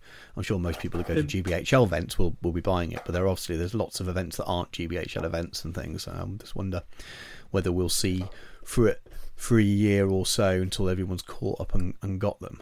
Because um, I've never been to an SBG event where the people playing the game haven't got their own copy of the scenario, but we say for heresy events we, we run, we'll quite often do our own. Um, it's very common to have a scenario plonked on the table or, or, included as part of the pack. So I wonder whether you'll see a bit of naughty reproduction of some of these, just to make sure people have got the the things that they need in the early days of this um, new release. But it's just a food. Maybe they might redux the um, the generals pack you know the card jobbies. Yeah, they may well do. It'd be nice to, or, or at least buy, be able to buy them as a, an addition. Maybe you ought to be able to buy a little booster pack. Um, that may be how I get hold of them to begin with. If I'm honest with you, because be I've nice. still got a few of the the other blue books to pick up at thirty five pound a piece. So yeah, yeah absolutely. I, I, may still pick this up anyway, purely because um, I mean the double scenario is definitely for my local group. Yeah because it's a really good opportunity for people who are perhaps less involved but still have an interest to buddy up with someone who's a bit more yeah. Know, frothy about it. And it, it, drives, you know, double seems to be quite in vogue at the moment across many game systems. Yeah. So uh, I'm, I'm, definitely interested in that. I don't know. when we don't know how much it will be yet. Um, I think someone asked the question where whether because what they've talked about is like Gondor War and War in Rohan are kind of chunkier releases, and Scouring was a smaller one. And I think they've talked in the past that they, they kind of go, they'll take turns, so you'll get a smaller release and then a bigger book release. Um, and someone asked the question, would this count as a smaller one? And then you'll go back to a bigger one afterwards. And I got a bit, conf- I can't remember what Rob said, but I think it was along the lines of yes, but no, but yeah. So it was a little bit confusing there. So I'm not sure that after this we're looking for another big book or a, a smaller campaign one after. I mean, we've had so much it's all not not hard to keep up with, but it's I don't. It's quite nice three or four months in between some of these books just to sort of take it in and and, and, and do it. I mean, you look at some of the you look at like Zorpazorp, who great quality battle reports on um, YouTube, started to do the campaign for Gondor at War, and they haven't finished it, and now the new book's out. So it's kind of it shows how lucky we are, how quickly these releases are coming. So, and I have absolutely their, their the book's great. It's brilliant, isn't it? I've yeah. absolutely no idea what might come after that. I I in a I've chatted to some some locals. So one of the local, well, he's not local at the moment. He's um, overseas working, but um, Ben, um, we talked about what might be the next book when people were still, you know, thinking it might be some kind of uh, end of the Second Age kind of book thing, and, and we both said it's going to be a Rohan War Two Towers based book because that makes sense. That's where the money is. That makes sense with the themes. You go after your big themes first and then fill it out. So we predicted that and we guessed it and it was right. Um, but I have not got a Scooby where that what direction they'd go in. Just like I had no idea that we're going to do Scouring as well. So they're very very good at um, catching well, us out. Narnor. Arnor would be good. Could be. There's so many things that could be because people that, li- that, like different armies will go, yeah, well, I play Arnor, Arnor. Then you'll get your your people that play your your Adrim and things like that. We want in some kind of book that, that gives them extra bits and it's just every you know there will be your your your older dwarf players who want to want some kind of um want some legendary legions for your for your um, Khazad-dûm stuff. So everyone that hasn't got a legendary legion or an extra new hero or something is going to want them to do a book in their favourite area, so to speak. So who knows where it'll be? But um, but yeah. Anyway, that's that was the the other news from the weekend, which I think the only thing I've been able to add any information that might not have been in the Warhammer community article. But um, exciting times ahead, and uh, Christmas vouchers will be spent on on that, I imagine oh, oh I've got a stronghold kit. I managed to. so our, our wonderful local, uh, friendly local game store and sponsor, Incom Gaming. Um, I went in to collect my um, my uh, War in Rohan book, and he said to me, "Did you want the stronghold kit?" And I said, "I was going to get it, but it's sold out." And he said, "I bought a couple extra because I thought people might want them. I've got one left. Do you want it?" I thought, yeah. so that will be a table at Flotsam and Jetsam next year, and with the discount with um, with my uh, through the, from the local game store, um, it's a very very healthy price for versus what the RRP would be directly from from GW. I think we I think it worked out about hundred pounds less than buying the kits. Um, separately. So I'm very, very happy um, and very excited. I've paid for it. I, I don't know. I want to go and pick it up, but I don't know when I can get over before Christmas. But then I'm going to have so much time sitting with mother-in-laws and mothers and things around the Christmas tree that I could sit and build build terrain. But we will see. you could build a palisade and hide behind it. That might be nice. It might be nice. But um, yeah, I can't wait to get my hands on that and build, start building those. They look so cool. Um, so, either of you got anything else before we go to a break? No, I'm good. I think they're sick of us by now. they probably are. That's probably our longest uh, opening section um, since we started the podcast. But okay, guys, we're going to take a quick break and we'll come back with our review of War in Rohan. Lord Marshal Great, sir. Legion reinforcements now visible on the left flank. Ah, about time. The wolves, I see. Uh, no, sir. Ultramarines, sir. But they're wearing grey, Proclamator Fennec. Vox message said new recruits, sir. No time to paint armour. At least the Raven Guard are in black armour. Sorry, sir. That's more Ultramarines. For Emperor's sake, vox them and find out why. Also new armour, sir. Their eye lenses are red, and the bolt guns are silver. Three colours minimum, sir. What the? Get on the vox now and tell them to contact Miniature Realm Studio. Miniature Realm Studio, sir. yes, Fennec. Miniature Realm Studio offers a commission painting service, competitive rates, and a range of painting standards to suit most budgets and requirements. Yes, sir. I suppose they do say that fully painted is for closers. What does that even mean, Fennec? Uh, I don't know, sir. Miniature Realms Studio can be found on Facebook, on Twitter at Miniature Realms, on Instagram at Miniature Realms Studio, or just drop Stuart an email at miniaturelstudio at gmail.com. We're back for the Council of Elrond, um, and this episode we're going to be talking all about War in Rohan because well, we've got the shiny book in our hands. So um, I'm going to hand you over to Sam, who's going to uh, guide us um, gently through um, the book and um, and ask us lots of questions and just have a real good chat about it. So, Sam, we are in your very safe hands. Ah, safe hands. That's what I want to be known as. Uh, okay, so uh, if you've been living under a rock recently, you may not have noticed that the new uh, Lord of the Rings uh, MESBG campaign campaign book or just book Campaign book. uh, yeah, uh, has come out, uh, the new War in Rohan supplement. Um, so before we go into it as uh, deep as a watcher in a water, um, Don't waste them. Don't waste them. hey, that was off the cuff. Uh, I'm going to ask. Uh, so Dan and Stu, we've we've all had a chance to flick through it. What do you think? First impressions. Go, Dan. Oh, it's, we've been spoiled. I, I really, it's, it's quite interesting for me because obviously I don't play any of the factions in there, but I've been able to really enjoy it and look at how much it adds to it. I, Dunlending's, you know, we've all seen the models that have, you know, been shared around, and obviously some people hold of them at uh, Throne early. I had a bit of a wobble. I'm a bit of a fan of the old Viking look, and it is very cool. But no, I'm I need to carry on with what I'm doing. Um, but even as someone who's not necessarily got a stake, it's a phenomenal book. Really, really, really good. Um, some really interesting changes to how some bits and pieces might work.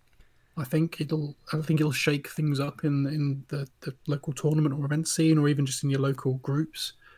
I think we'll see more of the slightly off the wall. I'm, I'm a little bit gutted. There's no Woses, not not you know new new Woses army. That'd be pretty cool. But um, you know, there's some really interesting stuff. I mean, you're going to see those Dunlendings. come- And before that was just you know, Jeremy has talked about on the Green Dragon. It's an exercise in futility.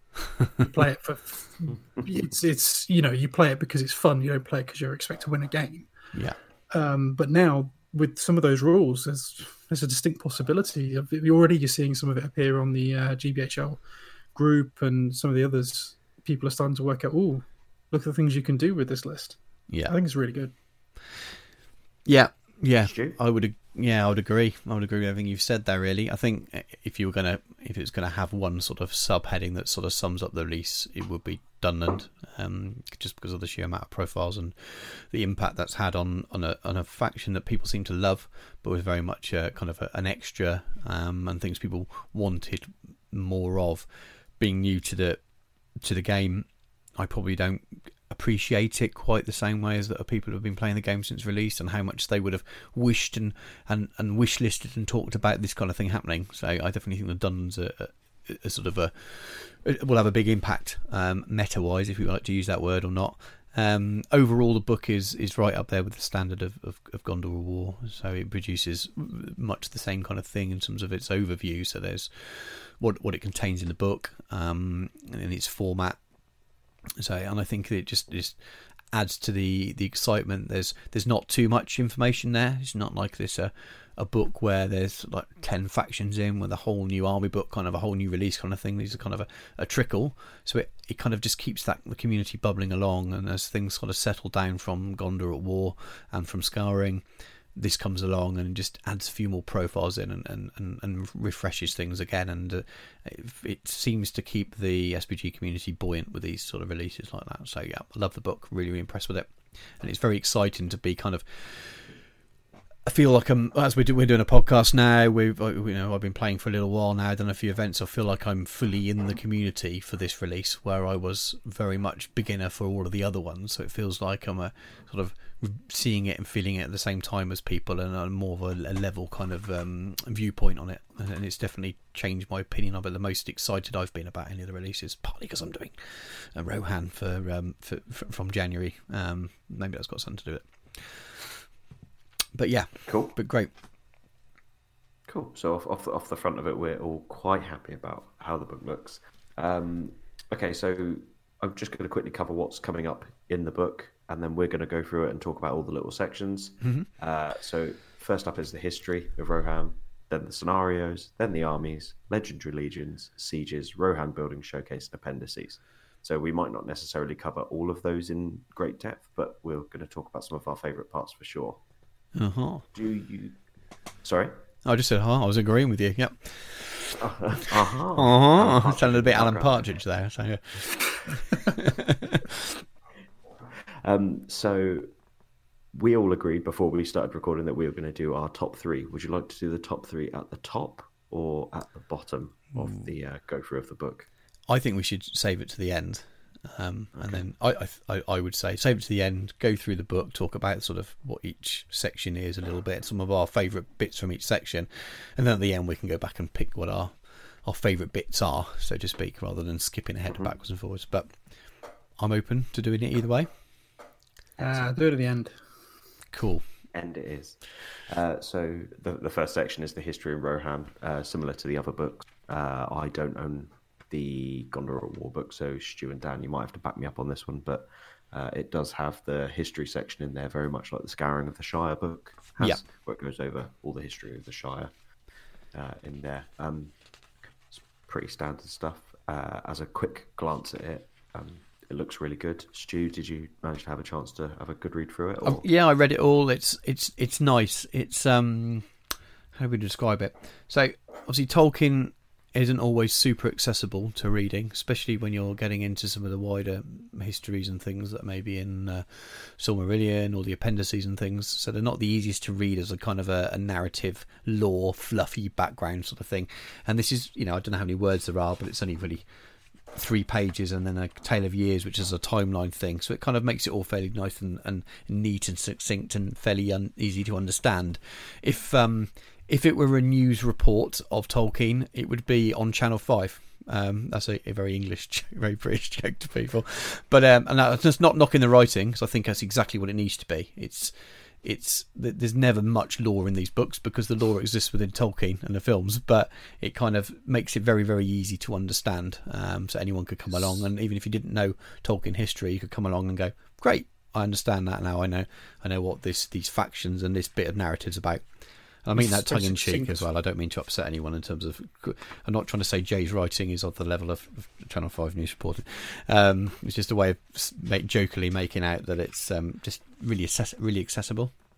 It does make a lot of play on Helm rather yeah. than a hill, um, which is obviously given Helm's Deep forms so much of this, and you get a legendary you know, in the appendices, he's, he's got rules, etc., and what looks to be a very nice model to come. Yeah it it does focus a lot on him, mm-hmm. whereas he's not as huge as part of the the background in Tolkien's lore. Yeah.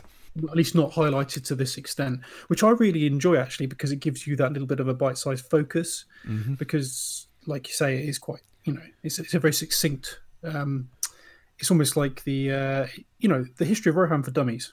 Yeah, and it's It's, yeah, it's the cliff I- notes. I was exactly. It's not dumbed down, so it's not dumb writing. I'm really, really, really clear about that, I- and I don't want anyone listening to be offended by that.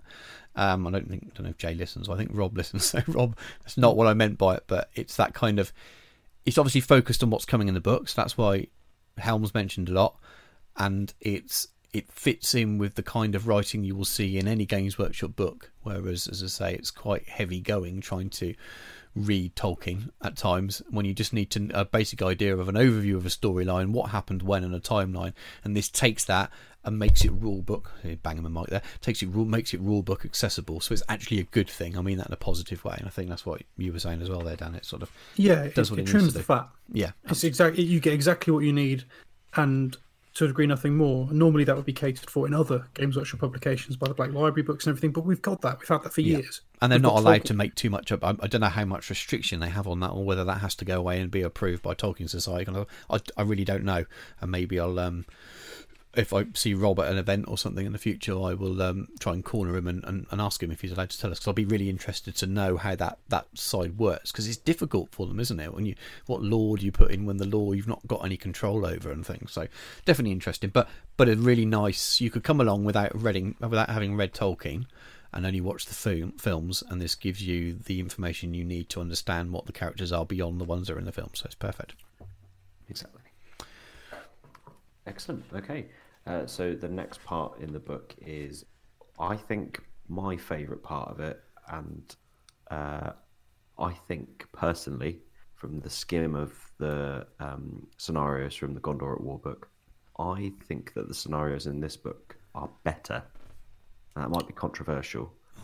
I don't know what you guys think. No, I agree. Um, I don't know. I've not really thought about it. I honestly don't know as a comparison. Um, I've not. This is the one part of the book I haven't read word for word, and that's not because narrative gaming is my, shocks me. it's not my least. It's it's it's not because narrative gaming is least important to me. It's because it's least relevant to me at the moment when I don't have all the models to play those. And when I've got them, then I will probably spend more time in those parts of the books, if that makes sense.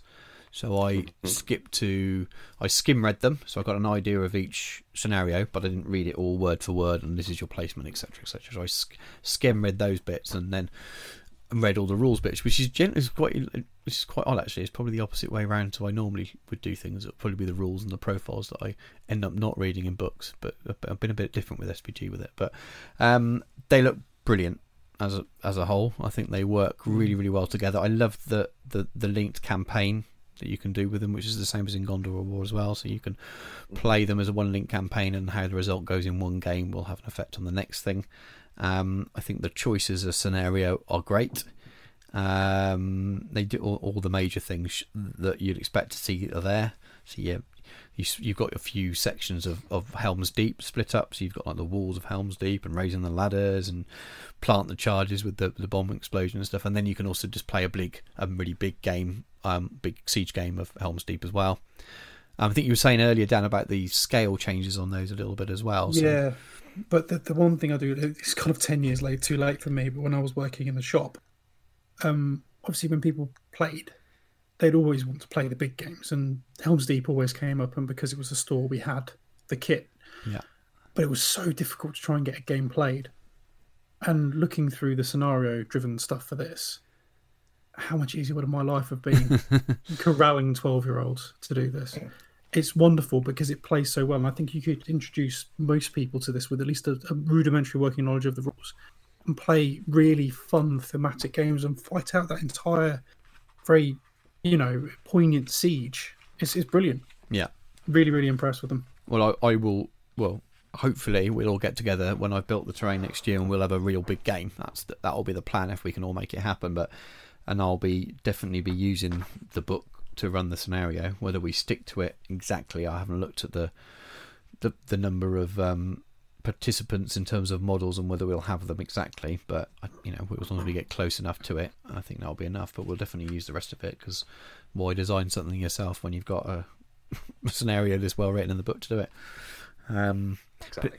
I think there's everything covered. I mean, I I think something I want to comment on Ride Out. So there's not. We'll skip it. There's a bit of a spoiler here. There's not a legendary legion for the part of the film when they um, draw swords together and, and which they steal that bit from another part of the book, don't they? But when they um, ride out at the end, just before Éomer arises, when they think all is lost, and you've got um, Aragorn and Theoden riding out out of the doors. Um, there's no legendary legion for that, but then there's a scenario for it as well, so it's still covered, even though it's not covered with a legendary legion for for match play, so to speak. It's still covered in a scenario, so you, it's still covered in the book in a certain sense. Um, but yeah, I think they're. Um, I think they're, uh, there's a couple of the scenarios that are play with like playing cards and things as well, which is like that in Gondor at War. So um, I think one of them is to do. You're using cards with Gandalf and Saruman. I think it's supposed to. Fight for fear and soul almost. yeah, isn't it? that It's kind of really thing. interesting. So they're mixing up the the game type as well, so you could just sit and maybe play that around a coffee table or something, which is quite cool as well. So I like the fact that it's not all just sort of standard miniatures on a on a, on a tabletop. And when you've got 21 scenarios, you've got room to play around and do do things like that. Um, I really like that um, you get some really small ones, like the uh, Grishnákh's end one, where you've got Treebeard, Yes. Grishnákh, and the Hobbits. Yes. And then you have got some massive ones out there as well. Like it is a big mix between the really small ones that are easy for you and a friend to play versus the ones that you've always wanted to play, like Helm's Deep, that you can sort of do over a course of a day or two. Yeah, absolutely. I love them when I'm on- that's on a two by two board. That one, isn't it? I like the fact that you can kind of um, just just again, as I mentioned, a coffee table or just sort of just stick it on the floor at home and just with a little board and just have some fun and play that in the way that it's supposed to be for fun. And like I said, it's the reason I haven't read them all in detail is just because I know I haven't got a vast collection of models yet. Yeah, I've got four armies on the go, but um, until I've until I've got through probably 2020 and I've added Rohan and, and a few other factions, I can feel I can start looking back at this the the scenarios then and actually start doing what I really want to do, which is just recreate what's the books and films, and that'll be I imagine I'll be a bit more narrative focused then. But it's just at the moment I'm like I want to do that, oh, but I don't have this model or I don't have that model, and uh, I think people that have been around in the hobby for a long time, maybe since the beginning, a lot of people have got very big collections for a lot of different armies, so they can actually dip in and play those. So it's not they don't interest me; it's just that it doesn't matter. I just I'd be like, oh, I want to do this one, so I'm painting this and painting that, and I just need to get some armies done at the moment. But very, You very don't cool. have to explain yourself. It's okay. Um, Nobody, nobody's judging you. We're all you, equally you, you, afflicted you were judging me, Sam. You were shocked. You said shocked. I was I was just genuinely shocked. Uh, For me, that's the first thing I did was I, I I looked at the scenarios and the first, and I look at the title of the scenario and then look at the what components you need for that scenario. Ah, That's yep. the thing. So I look and go, oh, I can play this one, or I need to buy this, this, and this to play this scenario. Right, I'm with you. Yeah, I didn't really go down to the components because I knew that a lot of them I wouldn't have them as yet. But I because That I'm building sense. Rohan and I know that you've got loads of Uruks and I'm going to build a few because I can't resist that Saruman model. It's amazing. So I knew I was going to Mm. going to add a little bit to it. So I knew that once I've got a few things, I'll be able to maybe do a few of the scenarios in there. But we'll uh, yeah, we'll see how it goes. Nice. Okay, uh, so we'll move on to armies then. Yes. Uh, so first up is Rohan, which apart from the two new models that we'd seen the rules for already for uh, Haleth, Son of Háma, and um, Aldor, Rohan Archer, uh, there's no new models or rules as far as I can tell. yeah. No, and they don't seem to have changed either. They mentioned obviously they're not complete, but they don't appear to have changed. I think that's a standard kind of disclaimer that they put on anything that's advanced of a, of a print copy. I imagine. Yeah. But, but based on how close. Sometimes the- they do. Yeah, they, they. I think sometimes they do, but I imagine, and I, again, I could be wrong. I'm just assuming the books would have been printed and probably sitting in the warehouse at that point, or on a boat just about to arrive. Um, so I imagine that they were. That was just the profile as as is. Um, and when we some of our experiences we've got of something coming out in Heresy as a uh, as a kind of here's your PDF of it, and then the book might not be out for over a year or something. So then Hmm. things might change. But um, I think I, imagine the book well, the book had definitely gone to print, and by the time it, it come out, I imagine it was probably in stock. So I, am not surprised it's not really changed. But yeah, so we won't. I suppose there's no point in talking about those profiles in any detail because we we talked about it on the, the last podcast. Um, I I may have treated myself to those models when I was there.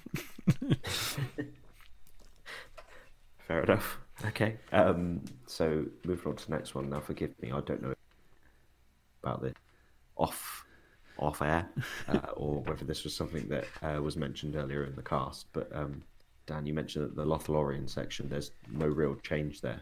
There's nothing. Yeah, nothing well, you can see.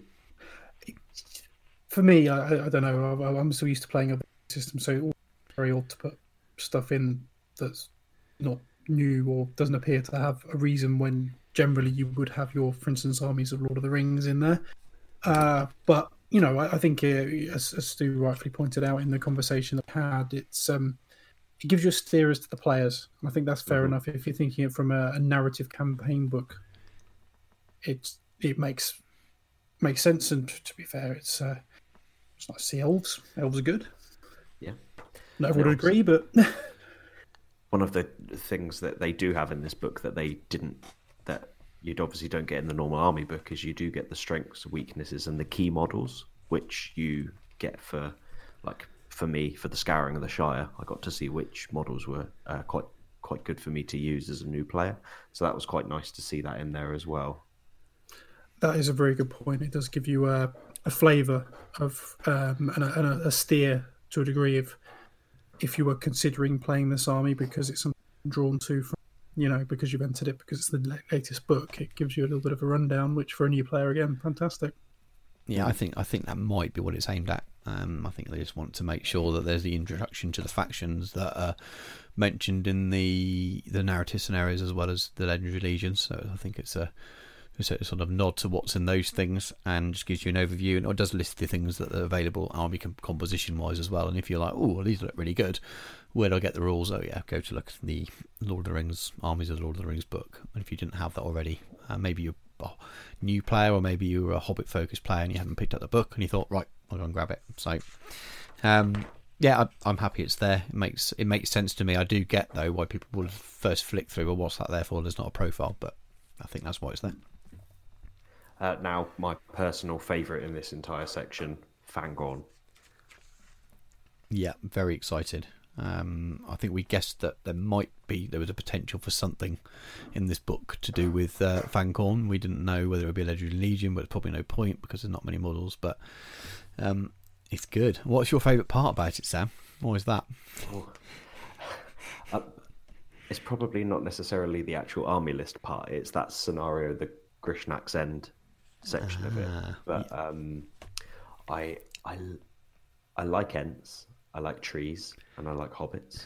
um, I, I, I was just very excited to see that as a new player, knowing that usually you can only play with Treebeard and then you have one faction, as you mentioned in your section earlier. It's actually quite nice to know that you can now have three separate war bands.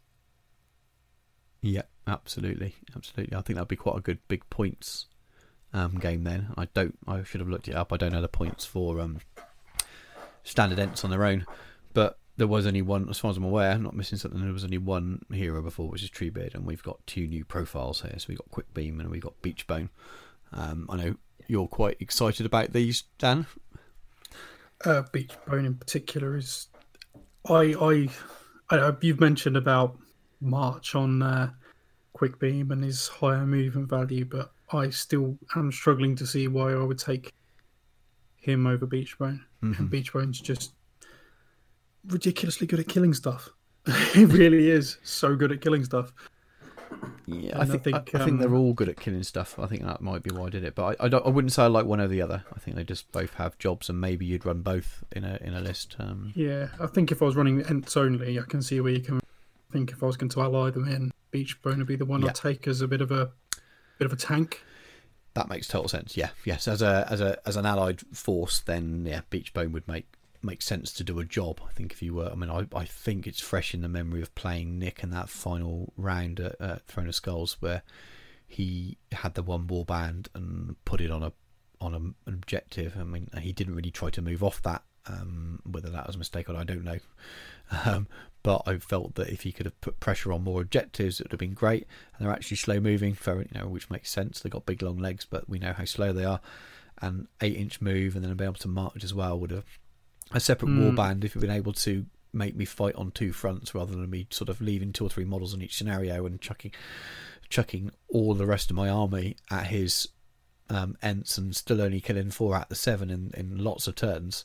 I think if I was able to split my force up a little bit, it would have been harder, and he might have been able to. So I'm thinking about that one scenario, but there are obviously lots of scenarios where you are um, you need to get about the table and being able to move quicker and, and would be good as well. But whether you'd fit hit those two and Treebeard and enough Ents in and force, probably not, um, because they're very expensive. But maybe, maybe. But um, it's, it's really exciting to see those profiles. It will really change. I'm hoping there will be models for them.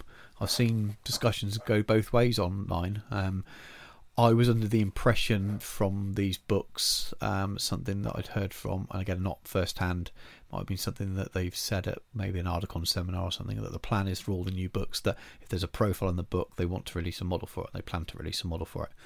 So that would suggest that these will both receive models. My guess would be 412 models um, in the future. That's why I'm hoping that I, what I've heard in the past is, is true, and we will see them. And I have heard some people say, "Well, we, we won't get models. You expected to convert them out of plastics." I don't know. I got a feeling we'll get models for these. Hope so. Anyway, I'll have to buy them if So- they do. These would be too cool.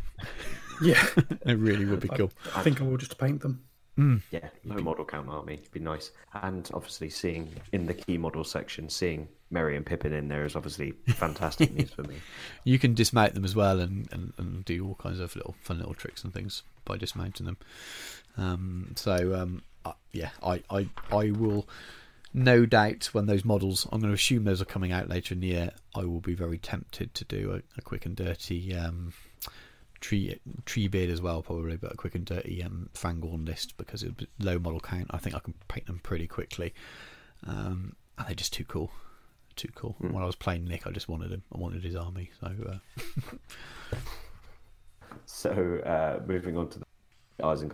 Um, same thing as with the other lists. I don't think anything has changed in the special rules or the army composition. Um, however, it does come up with the key models section of it, uh, and we do get off. Uh, yeah, we get a new character in the form of Snagger or Snagar, however you want to pronounce it. Dan, you're the lawman. Snagar, Snagger. I, I still can't get. Uh, uh, no, I'm not even going to start using the doing the elves. So it's um probably Snagger, but he's really interesting actually, isn't he, as a character? Um, Not an Uruk though. no, no, and I quite like that because he's the uh, slightly blue-looking, bandy-armed uh, orc. That's uh, representative of the eye. So I, I'm really quite interested in him. yeah, it's I mean, he's got some cool little rules. Yeah, it's quite interesting. The cunning mind rule, isn't it? And it seems quite situational. So it's not one of those rules that for a, dim person like me will look at and go, "Yeah, that you'll use this in this way." I think it's it's going to be a lot more subtle, um, and, and very good players will find some really cunning ways of making him uh, behave differently. But basically, you can kind of choose not to be part of a, another player's heroic action or do something different, can't you? With it, and not move and, and then move start again afterwards. marches with cavalry, and he doesn't actually have to be within the, the Mm-hmm. distance at the end of it, stuff like that. It could be quite interesting. I think it's going to reward a bit of tactical play. He's definitely going to. I mean, if you just look at his stat line, he's he's not a hammer or anything. He doesn't appear to have any, you know, standout abilities. I think he's just going to be one of those ones you might take more for a, a character. Yeah. I don't know. Carly will do something insane with it in the next twelve months, but we'll wait and see for that. Yeah, absolutely. I suppose we, we hinted on it a little bit there that the the, the this biggest surprise, and I hint we talked about it in the opening really, or but a strong hint in the opening. The the low hanging fruit that we all thought there would be in this book would there would be a couple of Uruk um, new heroes, and uh, that's a given, and of course there will be. Um, and there's none. So with Isengard, you've, you've got one profile, and he's a, he's an orc, and he's he's a Mordor orc as well, so he's not got Isengard keyword. So, um, it's quite interesting on a number, a number of respects. I think that's the only thing I've seen any kind of slightly negative chatter about the book about. People were surprised by it. I'm not experienced enough to know with the game whether the Isengard really needed it. Uh, I think there sort of seems to be a couple of schools of thought. Of one, they don't. They've got enough um, named heroes already from the books. They are all the ones that are named in the books and the films. So where would they come from? And they don't need it anyway. And then the other argument would be they're really, really missing that kind of big, fighty, um, three might, three attack kind of hero, real strong kind of hero to take on your your Aragorns and your uh, your uh, you know your big stuff like that. I honestly don't know. I'm not. I, I wouldn't try and it'd be it'd be wrong to pretend because I've got a microphone in front of me that I know how that works within the balance. I think that um, the faction's probably different to that, and the and the faction's designed to work differently, and that's probably why they've gone without it. But it is a little bit of a surprise, I suppose. It's taken us by taken us by surprise. Um, I, don't wish know. they'd fix the ferals, to be honest. Um, well, not fixed, but they they're never a, a choice you seem to see on the battlefield. Uh-huh. And I think they're quite an interesting unit. I think they're good from a modelling perspective. Yeah. They look fun, and it'd be nice to see them. And they're just not a reasonable choice when you compare them to other items you can take within the Isengard army, and that, that is a shame. Yeah. But otherwise, I think you know they didn't need much more. They got those ridiculous Saruman model. That's just oh, so it's, pretty. it's beautiful, isn't it? I suppose. I suppose you know, talking about the the profiles and things. It talks about his key models for the faction, and uh, with Lurtz being there, and obviously Lurtz doesn't really take part in the, the narrative in this book. I suppose that's more of a of a of a fellowship narrative, isn't it? So. Um, so maybe that's where you would like to see. It's interesting because there are a few less profiles in this book, and I think there's about 14 profiles. I might have got that wrong by one number or so. And there's nine or ten in this one, ten maybe. Um, so there's a couple less profiles in this book versus Gondor at War, and that's the other. Other than that, I think that's the only difference really in, in, in, makeup. And I think there's a few more pages in, in Gondor at War, so it does feel odd. That just feel. I was just that was my surprise. I'm not saying it's a negative thing. I'm not an Isengard player, but it does feel like something that everyone had, had said was a given. Be interesting how they release Snaga as well because with all of the other Forge World things, well, I say they haven't say all of the other, but then Aldor and whatever his name are in separate blisters on their own. So I imagine Snaga will be on his own. Um, there's been a lot of the kind of double pack type of things, but maybe they're going to move away from that a little bit as well. But I, I think it's cool. I think it's cool that there's a very different kind of hero.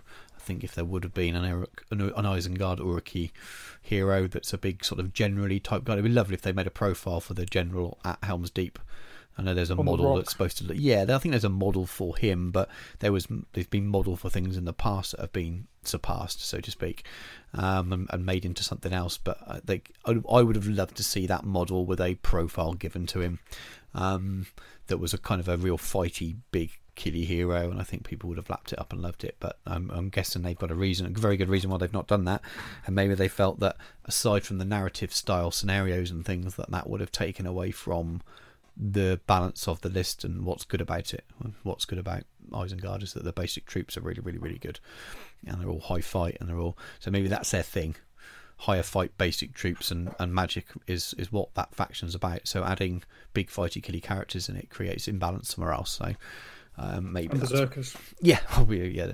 They got a lot of stuff that's really, really good at normal stuff that's good at fighting, expensive but good at fighting.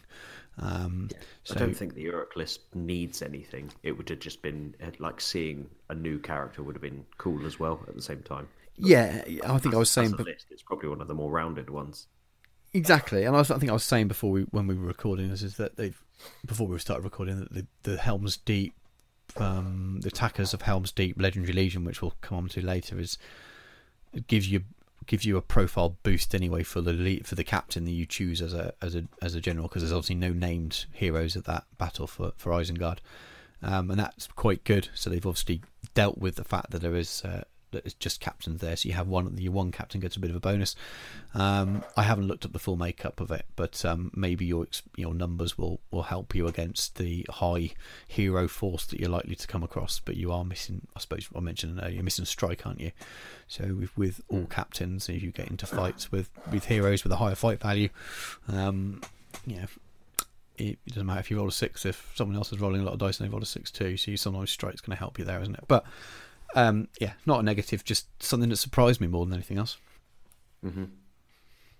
Uh, then moving on, and then we've got the one that a lot of people are excited about, Dunland. Absolutely. Yeah, I, I think seeing this as a its own separate faction is uh, quite nice. Yeah, yeah, yeah, absolutely. I think this is um, so where the Isengard army maybe people will think, well, it's missing a hero. They've got far more here than they thought they'd ever get, and this is you know, um, if you take the Wild Man, people can, can get the Isengard keyword anyway, so this becomes part of the Isengard list in many ways as well, and you can run Dunland with the Legendary Legion. So we talked about this earlier, didn't we? About how people are so excited about seeing stuff that they never thought they were going to see. Um, and, and, I think this is the big thing of the release. Um, so whether there's an imbalance between how much is here and maybe whether there should have been an Isengard thing will be down to players of those armies because I really don't know. But it, it, it's definitely very impressive models, and I was surprised that we've got what four? How many are there? five, six profiles, six new profiles, and under the Dunman um, heading. So very cool. Mm. And they've obviously given you the bits for the what's the mini game? uh, battle companies. They've given you the battle company profile for Dunland separately as well. Really nice touch. So they've updated it because I think with the Dunland Battle Company there was not much in it because there wasn't much available, um, no. and you, you, so they've updated it. So rather than people saying, "Well, when's that going to come out? Is it going to be an FAQ?" Just printed it in this book. It's one page. It's really nice to see them take care of that system as well within the same mm-hmm. book. It makes sense. Um, but some... any comments on Dunland? Oh, I really, really like them. Um, as I sort of commented on before, it's it's got this Viking-esque kind of look about it. They're more Viking than the Rohan are, and the Vi- Rohan are pretty Viking. So it's yeah, there's some great stuff in there. And the, the profiles are really thoughtful. I think that's also another thing I really like about it. There's there's an awful lot of opportunity for some really good synergy in there, and I think they're much both them and Isengard would work better as a, an allied mixed force. I think that as a as a mixed force, they'll operate better than the sum of their parts. Uh-huh. Mm-hmm. Yeah, I, I agree definitely, and it's quite a mix of profiles Sorry. of what they do. The um the Huscarls are pretty awesome. That those war axes are pretty awesome. Yes, yeah, definitely. Um, Eleven points too, but I think yeah they're going to be really good. Yeah, they go fight four if you've got them within uh, range of a hero. Yeah, with so those, three uh, inches spears. is big enough. But yeah, and uh, yes, exactly. String four. Yeah, yeah they're going to be bad. pretty tasty. Um, the only thing you might miss out on a little bit is, I suppose they're low fight, aren't they? But um, again, if you got you got a hero, someone like mm. Gorolf is um, is fight five, isn't he? So that would help. Um, but they all go up to fight four within three inches of a hero do, anyway. They do. So, um, which is they've basically almost become you know other than the defense, they're pretty much Iron Hills at that point. Yeah, yeah, well, yeah, absolutely. There's a lot of stuff that's fight for, I suppose, but it is obviously fight for is, is on the good side of the of the average, if that makes sense. Oh yeah, strength four and spears. Mm-hmm. That's that's tidy. Mm-hmm. Yeah, strength four is good as well. Yeah, I think they're great. I think they're really good. I think the I think Oathmaker. See... So on, Sam. Sorry. I was just going to say, I think we're going to see lots of really good out. Dunland have now become more than just a couple of models. They've become effectively their own faction now. Yes, you'll see that Legendary Legion a lot because the models are beautiful as well, and that drives a lot of people to do it. And they they they're good enough; they're going to be competitive. Um, and they've all just got, like you said, as well thought out rules. They've got nice. Gorolf is just a killer, um, but he's got his heroic defense is really really interesting there. Um, that that is a re- he's got a real good mix of being able to to damage output, but then also be able to stay alive. Frida's interesting with the sort of anti-cav effect. Um, so she removes um, the, the, the gains of, of, cavalry, so they can't knock her down, and they get the bonuses that cavalry will have on the charge. Um, so that's really good as well. So the Wild Man Oathmaker makes he's got fearless and hatred Rohan as well, and he can um, what does he do? So he any Dunlan included in the same army as the Wild Man, so that's army wide, um, gain the Isengard keyword. So that's huge if you're doing allies. The... He's almost an auto yeah. take if you're going to alloy them, isn't it? You've got to take him there, and then suddenly you're, oh, yeah, that's just that's really really good. And 55 points is um, it's not 66 percent with mm. a horde army. That's brutal. It's, it's, brilliant, isn't it? Really, really cool. Um, I think the, the the horsemen are probably the most meh, and I don't mean that in a bad way. They're not. They obviously can't be as skillful as, as Rohan. That would be that would be wrong. But they're cheap as well for cavalry, only twelve points. Um, at least they're good at killing horses, which makes sense. They're arch rivals. They, they they can't kill the horses, but as cavalry as a whole, they're not going to do damage that, that as much damage as most other cavalry in the game. But um, but they fit what they should be. If that makes sense. Um, and then you've got the the the, the Crebain, haven't you? So that's going to be interesting. As uh, someone who's uh, suffered at the hands of a uh, um, of a probably 40 mil. I imagine this will be flying infantry unit at, uh, at Throne of Skulls. I imagine that these things at 20 points, which is really cheap, are going to be really useful. So um, Yeah, just you just say useful, I say irritating. yeah, yeah, well, useful in the irritating kind of way. And I can imagine we'll see again if we go down the route of they're going to release models for each of these, we might get models, which would be really interesting as well. Um, what you use in the meantime, I don't know. Someone mentioned the Drakari, when our local chat mentioned the Drakari bird things, what they're called. Um, Oh, uh, there's already been one on the. Um, I swear I've seen one on the Facebook groups. oh, they may well have, one. may well have as well. So that they're the GW models. So I imagine you'd get away with using them in the in the in the short term. It's the only GW model I can think of that's a bird. Obviously, bat swarms and things, but they're obviously bats, not birds. Um, but I think these things would be great. So twenty points, fly, moving, moving. I don't know, move four, but it'd be flying twelve, won't they? So, and if it's infantry, that means you can get your light objects. That means you can get your your heirloom, you can get your um, um prize. Um, that's good in itself. And then we got keen sight, so enemy models within twelve inches of one or more um, gain no benefit from stalk unseen. Um, and then the cloud of birds. So shoot. So shooting attacks will only ever hit a Crebain on a roll of a natural six as well. So it's not like you can shoot them at the sky as well. So I think they're going to be like you said, annoying. I think twenty points. You're gonna you're gonna find space for a couple of these in your army. Just really really good. Even in your Isengard armies and nothing else, you'd get some of these in there. So good for scenario play. Very interesting. Yeah. Uh, moving on then to Legendary Legions, which we've come to expect out uh, all of the books thus far. Uh-huh.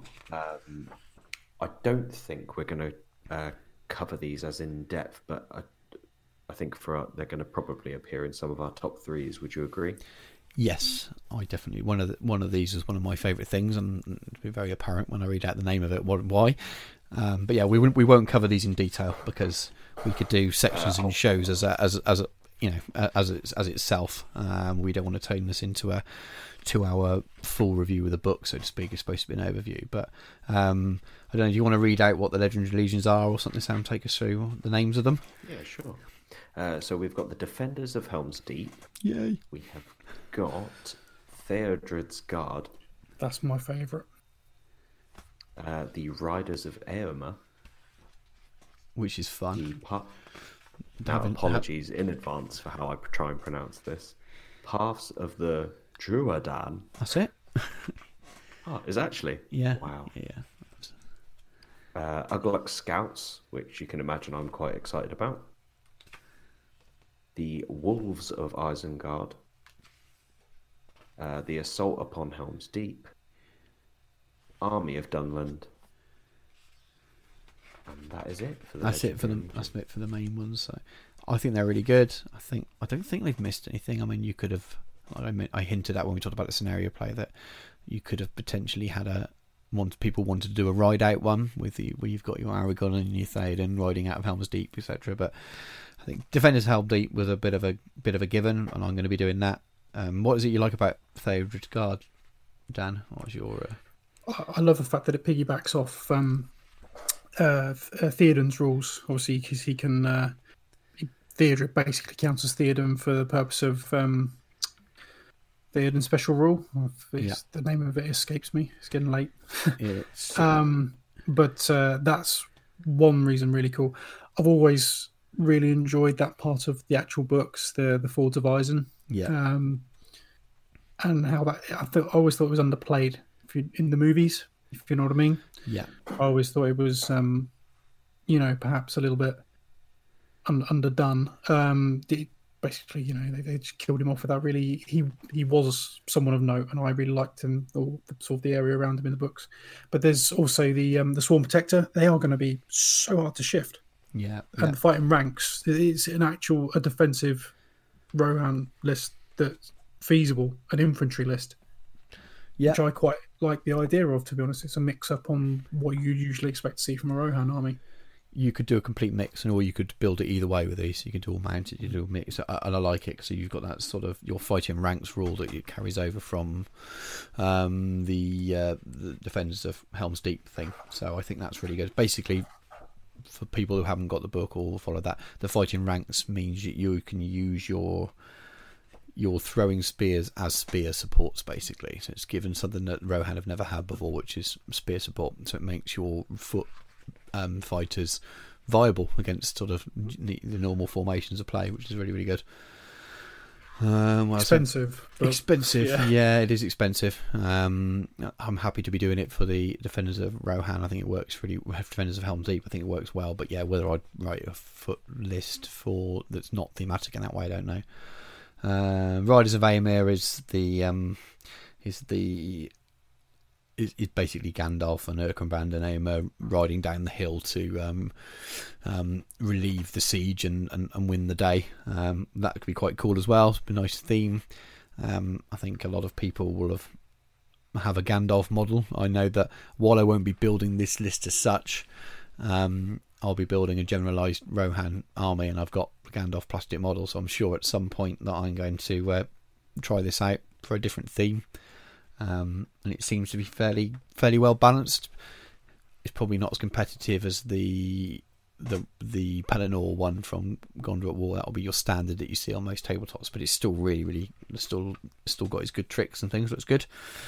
Um, Pass of the Durandal is probably one that I won't be doing. I can't imagine me running out and buying Woses for a few years yet. I've got a lot to paint through before I start getting to the stages of sort of finding Woses and stuff. But it's really themey and really cool, and maybe something I wouldn't have expected to see.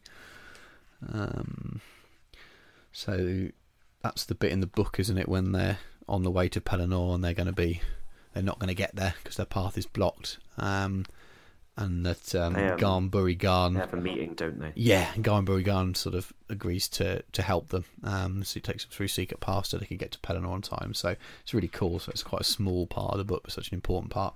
And it's now covered in a Legendary Legion. So I love the way that these are. Just kind of give you a theme to go with. Um, and you can sort of just take it. You can take it to a match play event, but also just use it as a as a guide to playing some sort of narrative based games as well. It's perfect talk about your favourite one then, Sam. So we talked about this when we first started the game, didn't we? That you said you just want to do all scouts. You love scouts, and what's the best way to do them? Well, this might be the best way to do them now. I'm guessing. Oh, the the movement buffs that you're going to get from running this particular legend ridiculous. Um, obviously, Mauhúr, Mauhúr, Mauhúr, um, is uh, is one of those uh, captains that I personally always think of, simply because playing halflings, hobbits, you tend to move four inches. So having the ability to be able to move eight inches with an infantry model is ridiculous. Um, and basically, the first thing that stuck out to me was that in this one, pretty much everything gets eight inch movement Wow. straight off the bat. Yeah. It's that So- animosity thing as well, plus one to wound. Oh That's yeah, brutal. It's um, there's a lot of good things in this. Uh, that, although uh, Uruks didn't necessarily get loads in terms of characters, this particular Legendary Legion I think is lovely. Yeah, I like Um, this. I don't think it's going to slow down the amount of Isengard uh, forces that you see on the table. I just think that you might see a slight shift from standard Uruks in Helm's Deep armor, and you'll see a lot more scouts. I think. It's a popular theme anyway, and a lot of people like it. I think um, if we get, um, as I keep referencing Ben, I know he loves his Isengard, and get him on the show at some point, and he will give you some plenty of. Uh, in fact, I probably don't want him to give you plenty of help with your Isengard, but he's uh, he'll uh, he'll give you some tips on um, some good Isengard lists and things, and he definitely likes his scouts and things. So it looks cool. Excuse to get hold of those cool models as well with um, Merry and Pippin on their back. Yes, if God, if you, It's yeah. almost as if I've got two of them. I didn't realize. Do you, I didn't realize you had those. Nice. Did you not? Oh. No, He has Oh, I'd everything. forgotten. Um, Stu and I were talking about this a while ago, and off off the beaten track. But we were trying to work out what you would class them as. Like, would you class them as musicians? Would you class them as standard bearers? Like, what? How would you class those two models in your normal everyday games? Yeah, you could actually give I them was ad- I was I was adamant that they were going to come with special, but in fact, I thought Am- Amon Hen would be sort of lumped into this book because it would fit more with the Isengard side of it. Yeah. Hmm. Interesting. Because yeah, this is that list, isn't it? That would have them because you got Snaga there. Um, you got Uruk-hai drummers in there. I mean, I'd, I'd, I would be very happy to play against you with you using them as drummers. They're going to stand out, aren't they? Um, very clearly, of what of what they what they should be. Um, very different from anything else. I think accounts as drummer or something would be really really cool. Yeah, I'm looking forward to having a play around with this for sure. Fantastic. Yeah, I'm, I'm looking forward to seeing. You've got you've got the models already for a lot of it, haven't you? So it'll be it'll be maybe something we'll see soon. We'll see. Um, cool. So I believe that's it for our quick look at the Legendary Legion. Yeah, absolutely. You you predicted this one. Uh, more in-depth siege rules, and it effectively covers it for even if you're playing in a normal game. Yeah, I mean it's just in it's- these are additions to to what's in the main rulebook. Um, as I say, I've only skimmed this part as well, but you just it's, you've got you've got some rules for attacking gates and doors, and some sort of strengths and things given onto them. And there's equipment which you can pay points for for defenders, so rallying points and barricades and rocks and boiling oil and things, so the things you expect to find in sieges. Um, and then there's the same for attackers as well. So equipment you can buy, so a siege tower and a siege ladder and battering ram. So it's just a way of kind of adding to your standard forces to buy them things that make the game helps the game play differently as well, but within a within a given points. Um, and then there's um, two scenarios which are siege, ones. So there's a grand siege and then defend the village. So you've kind of got that big walls or use your palisades type of thing. I think we talked about things that might be in the book and the release, and I, you know, I think a couple of people have asked us, will they bring back the Helm's Deep model? And I said, probably won't, but I wonder if the Palisades are just being designed so that you can use them in siege games, and it looks like that's what they were designing to do. So we brought out a model that you can play these games with. So, but I'm looking forward to trying them out, and even before the Helm's Deep, I've built it, which is going to be a big project. I'll have those Palisades, so um, there's going to be nothing stopping me when I've built a few things actually sort of trying out these rules. So it might be something fun to do one weekend. Um, you've then got all of the Rohan buildings section where it's sort of covering the building, the painting, the how you're going to do all these little bits and bobs. And we've already seen some fantastic, massive structures being built out of people using this. yeah, absolutely. Someone built a really massive tower type thing, didn't they? One thing I did notice, and correct me if I'm wrong, I think it's the first time they've ever referred to an airbrush in a stage by stage in a ah. GW book, because they do refer to spraying with an airbrush, which I hmm. did find very interesting because they've normally shied away from things like that because they don't produce one. No, So I I, found was- that quite I must admit I've not read the words to this section. I've just looked at the pretty pictures, um, hmm. and and I'm just, not sure if the if the scouring mentions it or not. I can't remember off the top ah. of my head. It's good to- go back and check. Certainly, certainly a new new thing if if that's the case. yeah, absolutely. Hopefully they don't start producing their own one, and they just get some done on license. As long as it's better than that bolter thing with the compressed air can. Remember that? The That was a hand flamer. It was a flamer, yeah. flamer, not a bolter. That was that was interesting. Oh no, Yeah. you're right, Sam. It is mentioned. The Hobbit houses. You were very Oh, right. There you go. Yeah. Well, it's, it's it's a lovely section with lots of examples of the studio painted stuff, and, and how you might do it, and what colours you might use, and a, and a real big and a lovely double spread of the board that's going to be in Warhammer World, um, of the Rohan settlement, which I'm looking forward to seeing at some point this year when I get back up there. Um, so yeah, it's lovely it's lovely to flick through and have what was a good 10, 15, about 10 pages of maybe more of full colour stuff just to get your um, juices pages. flowing for the game, and it just looks fantastic. Really makes you. It's the stuff that when you're a kid that you'd flick through and just make you want to play the game and but shopping list of models you can never afford to buy, sort of thing. So yeah, definitely, definitely very cool. Uh, let me just. Sorry, I- I'm trying to flick through the book as we're doing this. They obviously go on sort of showcases for all the different parts, how to build a, a particular Rohan table as well. Uh, and then you've got the appendix, uh, which has got uh, Helm Hammer Hand, which Dan mentioned earlier, uh, as well as uh, a scenario featuring the is it the Khandish Knights? Yes, I believe so. So you've got so basically the appendix is um, almost like an historical dip into to Rohan, a bit like there was in the the Scouring as well, wasn't there? There's the section with um, Gorfinball. Aurora. Uh, yeah, so it's uh, is it Gorfin? No, not Gorfinball. What's the what's the goblin's name? Uh, you, You're half right. It's just you, you're almost there, aren't you?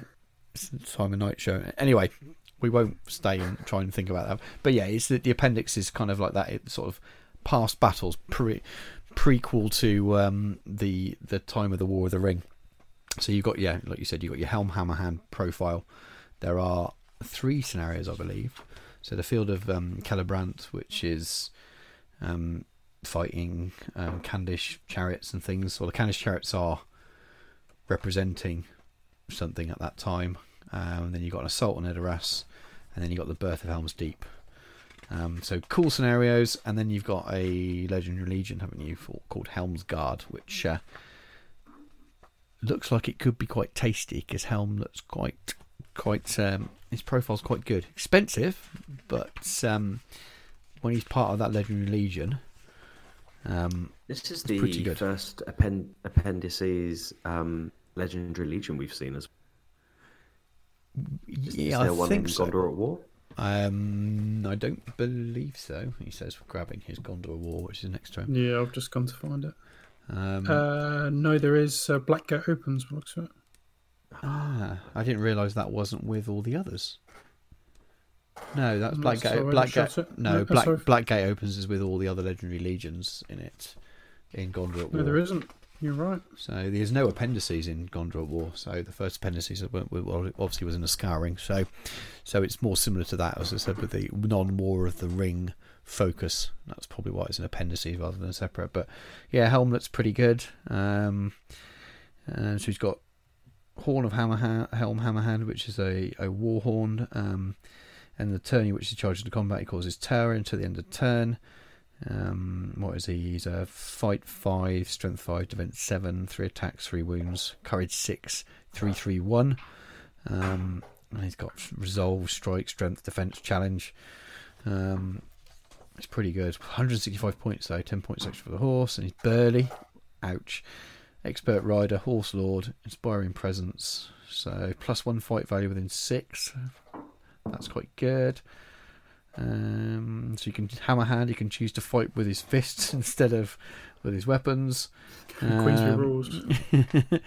and duh, so, It's that five value that. Yeah, it's only five five. but I believe I think there's a.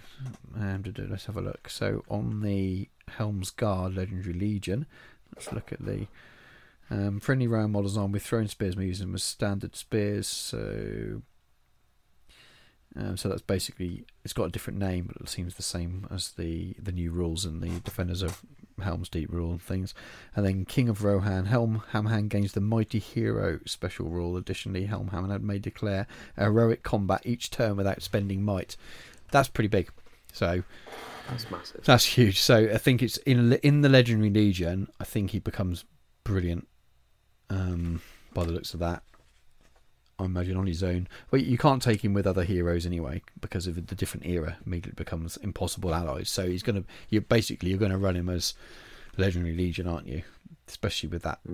That why would you not? Why- yeah, you just, heroic combat each turn without spending might.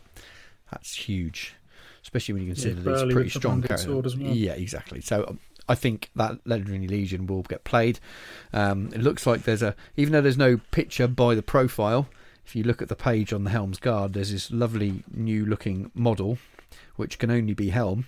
Um, looks like a four-year-old sculpt as well. So I imagine we're going to see him at some point in the in the coming months, um, and people will play it because because he's cool, and that's a real cool theme to the army. Um, yeah, that's going to be it's going to be interesting to see. But that model looks lovely. It's not something I'd immediately jump to because I'm going to be so focused, I imagine, on uh, um, doing Defenders of Helm's Deep and sort of building a general Rohan army. But I imagine that model's going to look so gorgeous when it comes out. It's going to be very tempting.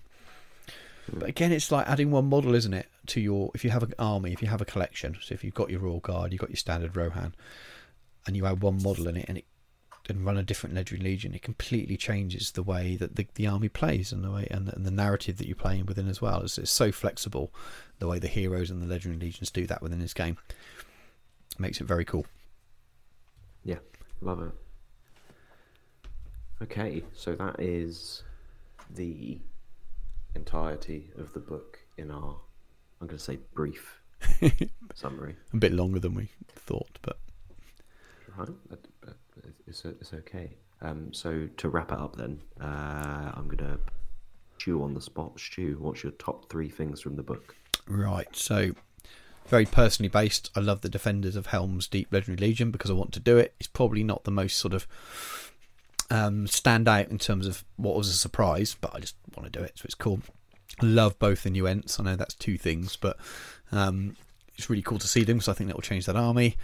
And then the Dunland sculpts, I think they are so good, and I think we weren't expecting them. So that's that's something I put in brackets in my notes that special mention to the Crebain because I just think they're going to be going to be um, very interesting, very different.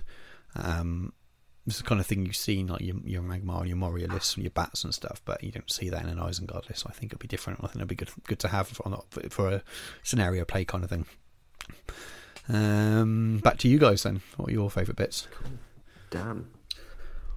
Uh, Beechbone, I think he's wicked. Um, I think definitely with the allying in as a bit of a tank, he's gonna. I reckon you'll see him because he is with the, the all the re rolls in particular.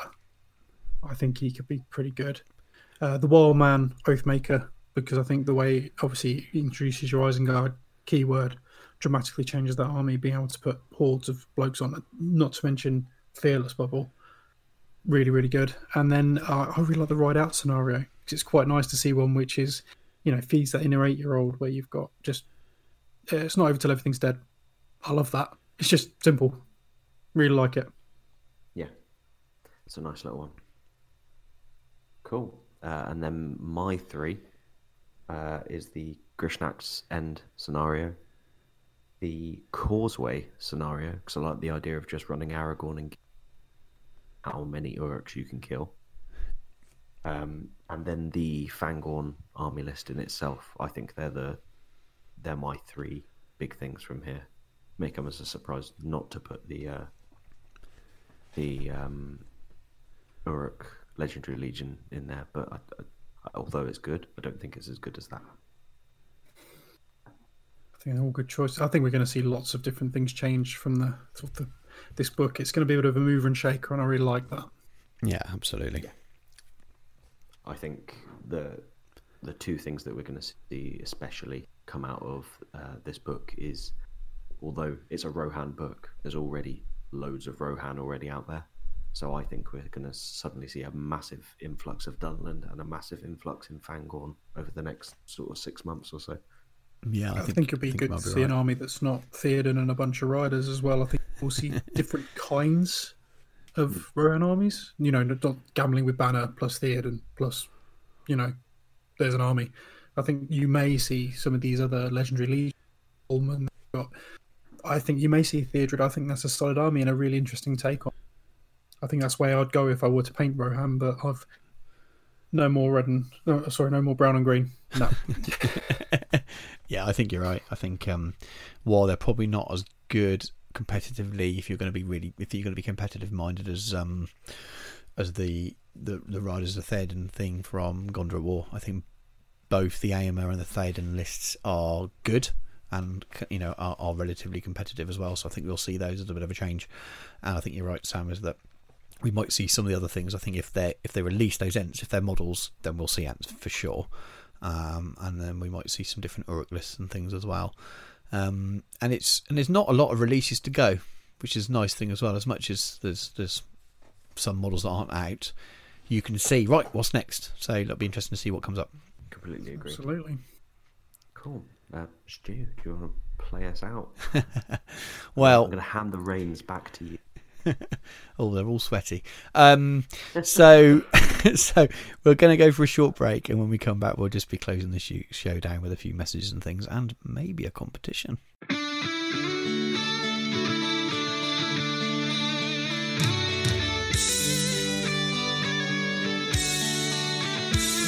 And we're back to say goodbye, really. But before we go, um, we're going to have a little competition. So I'm going to pass you over to, to Sam because Sam is the provider of the prize for the competition, um, and he can come up with a little idea today. So, so Sam, talk us through what you're going to give away and how people can win.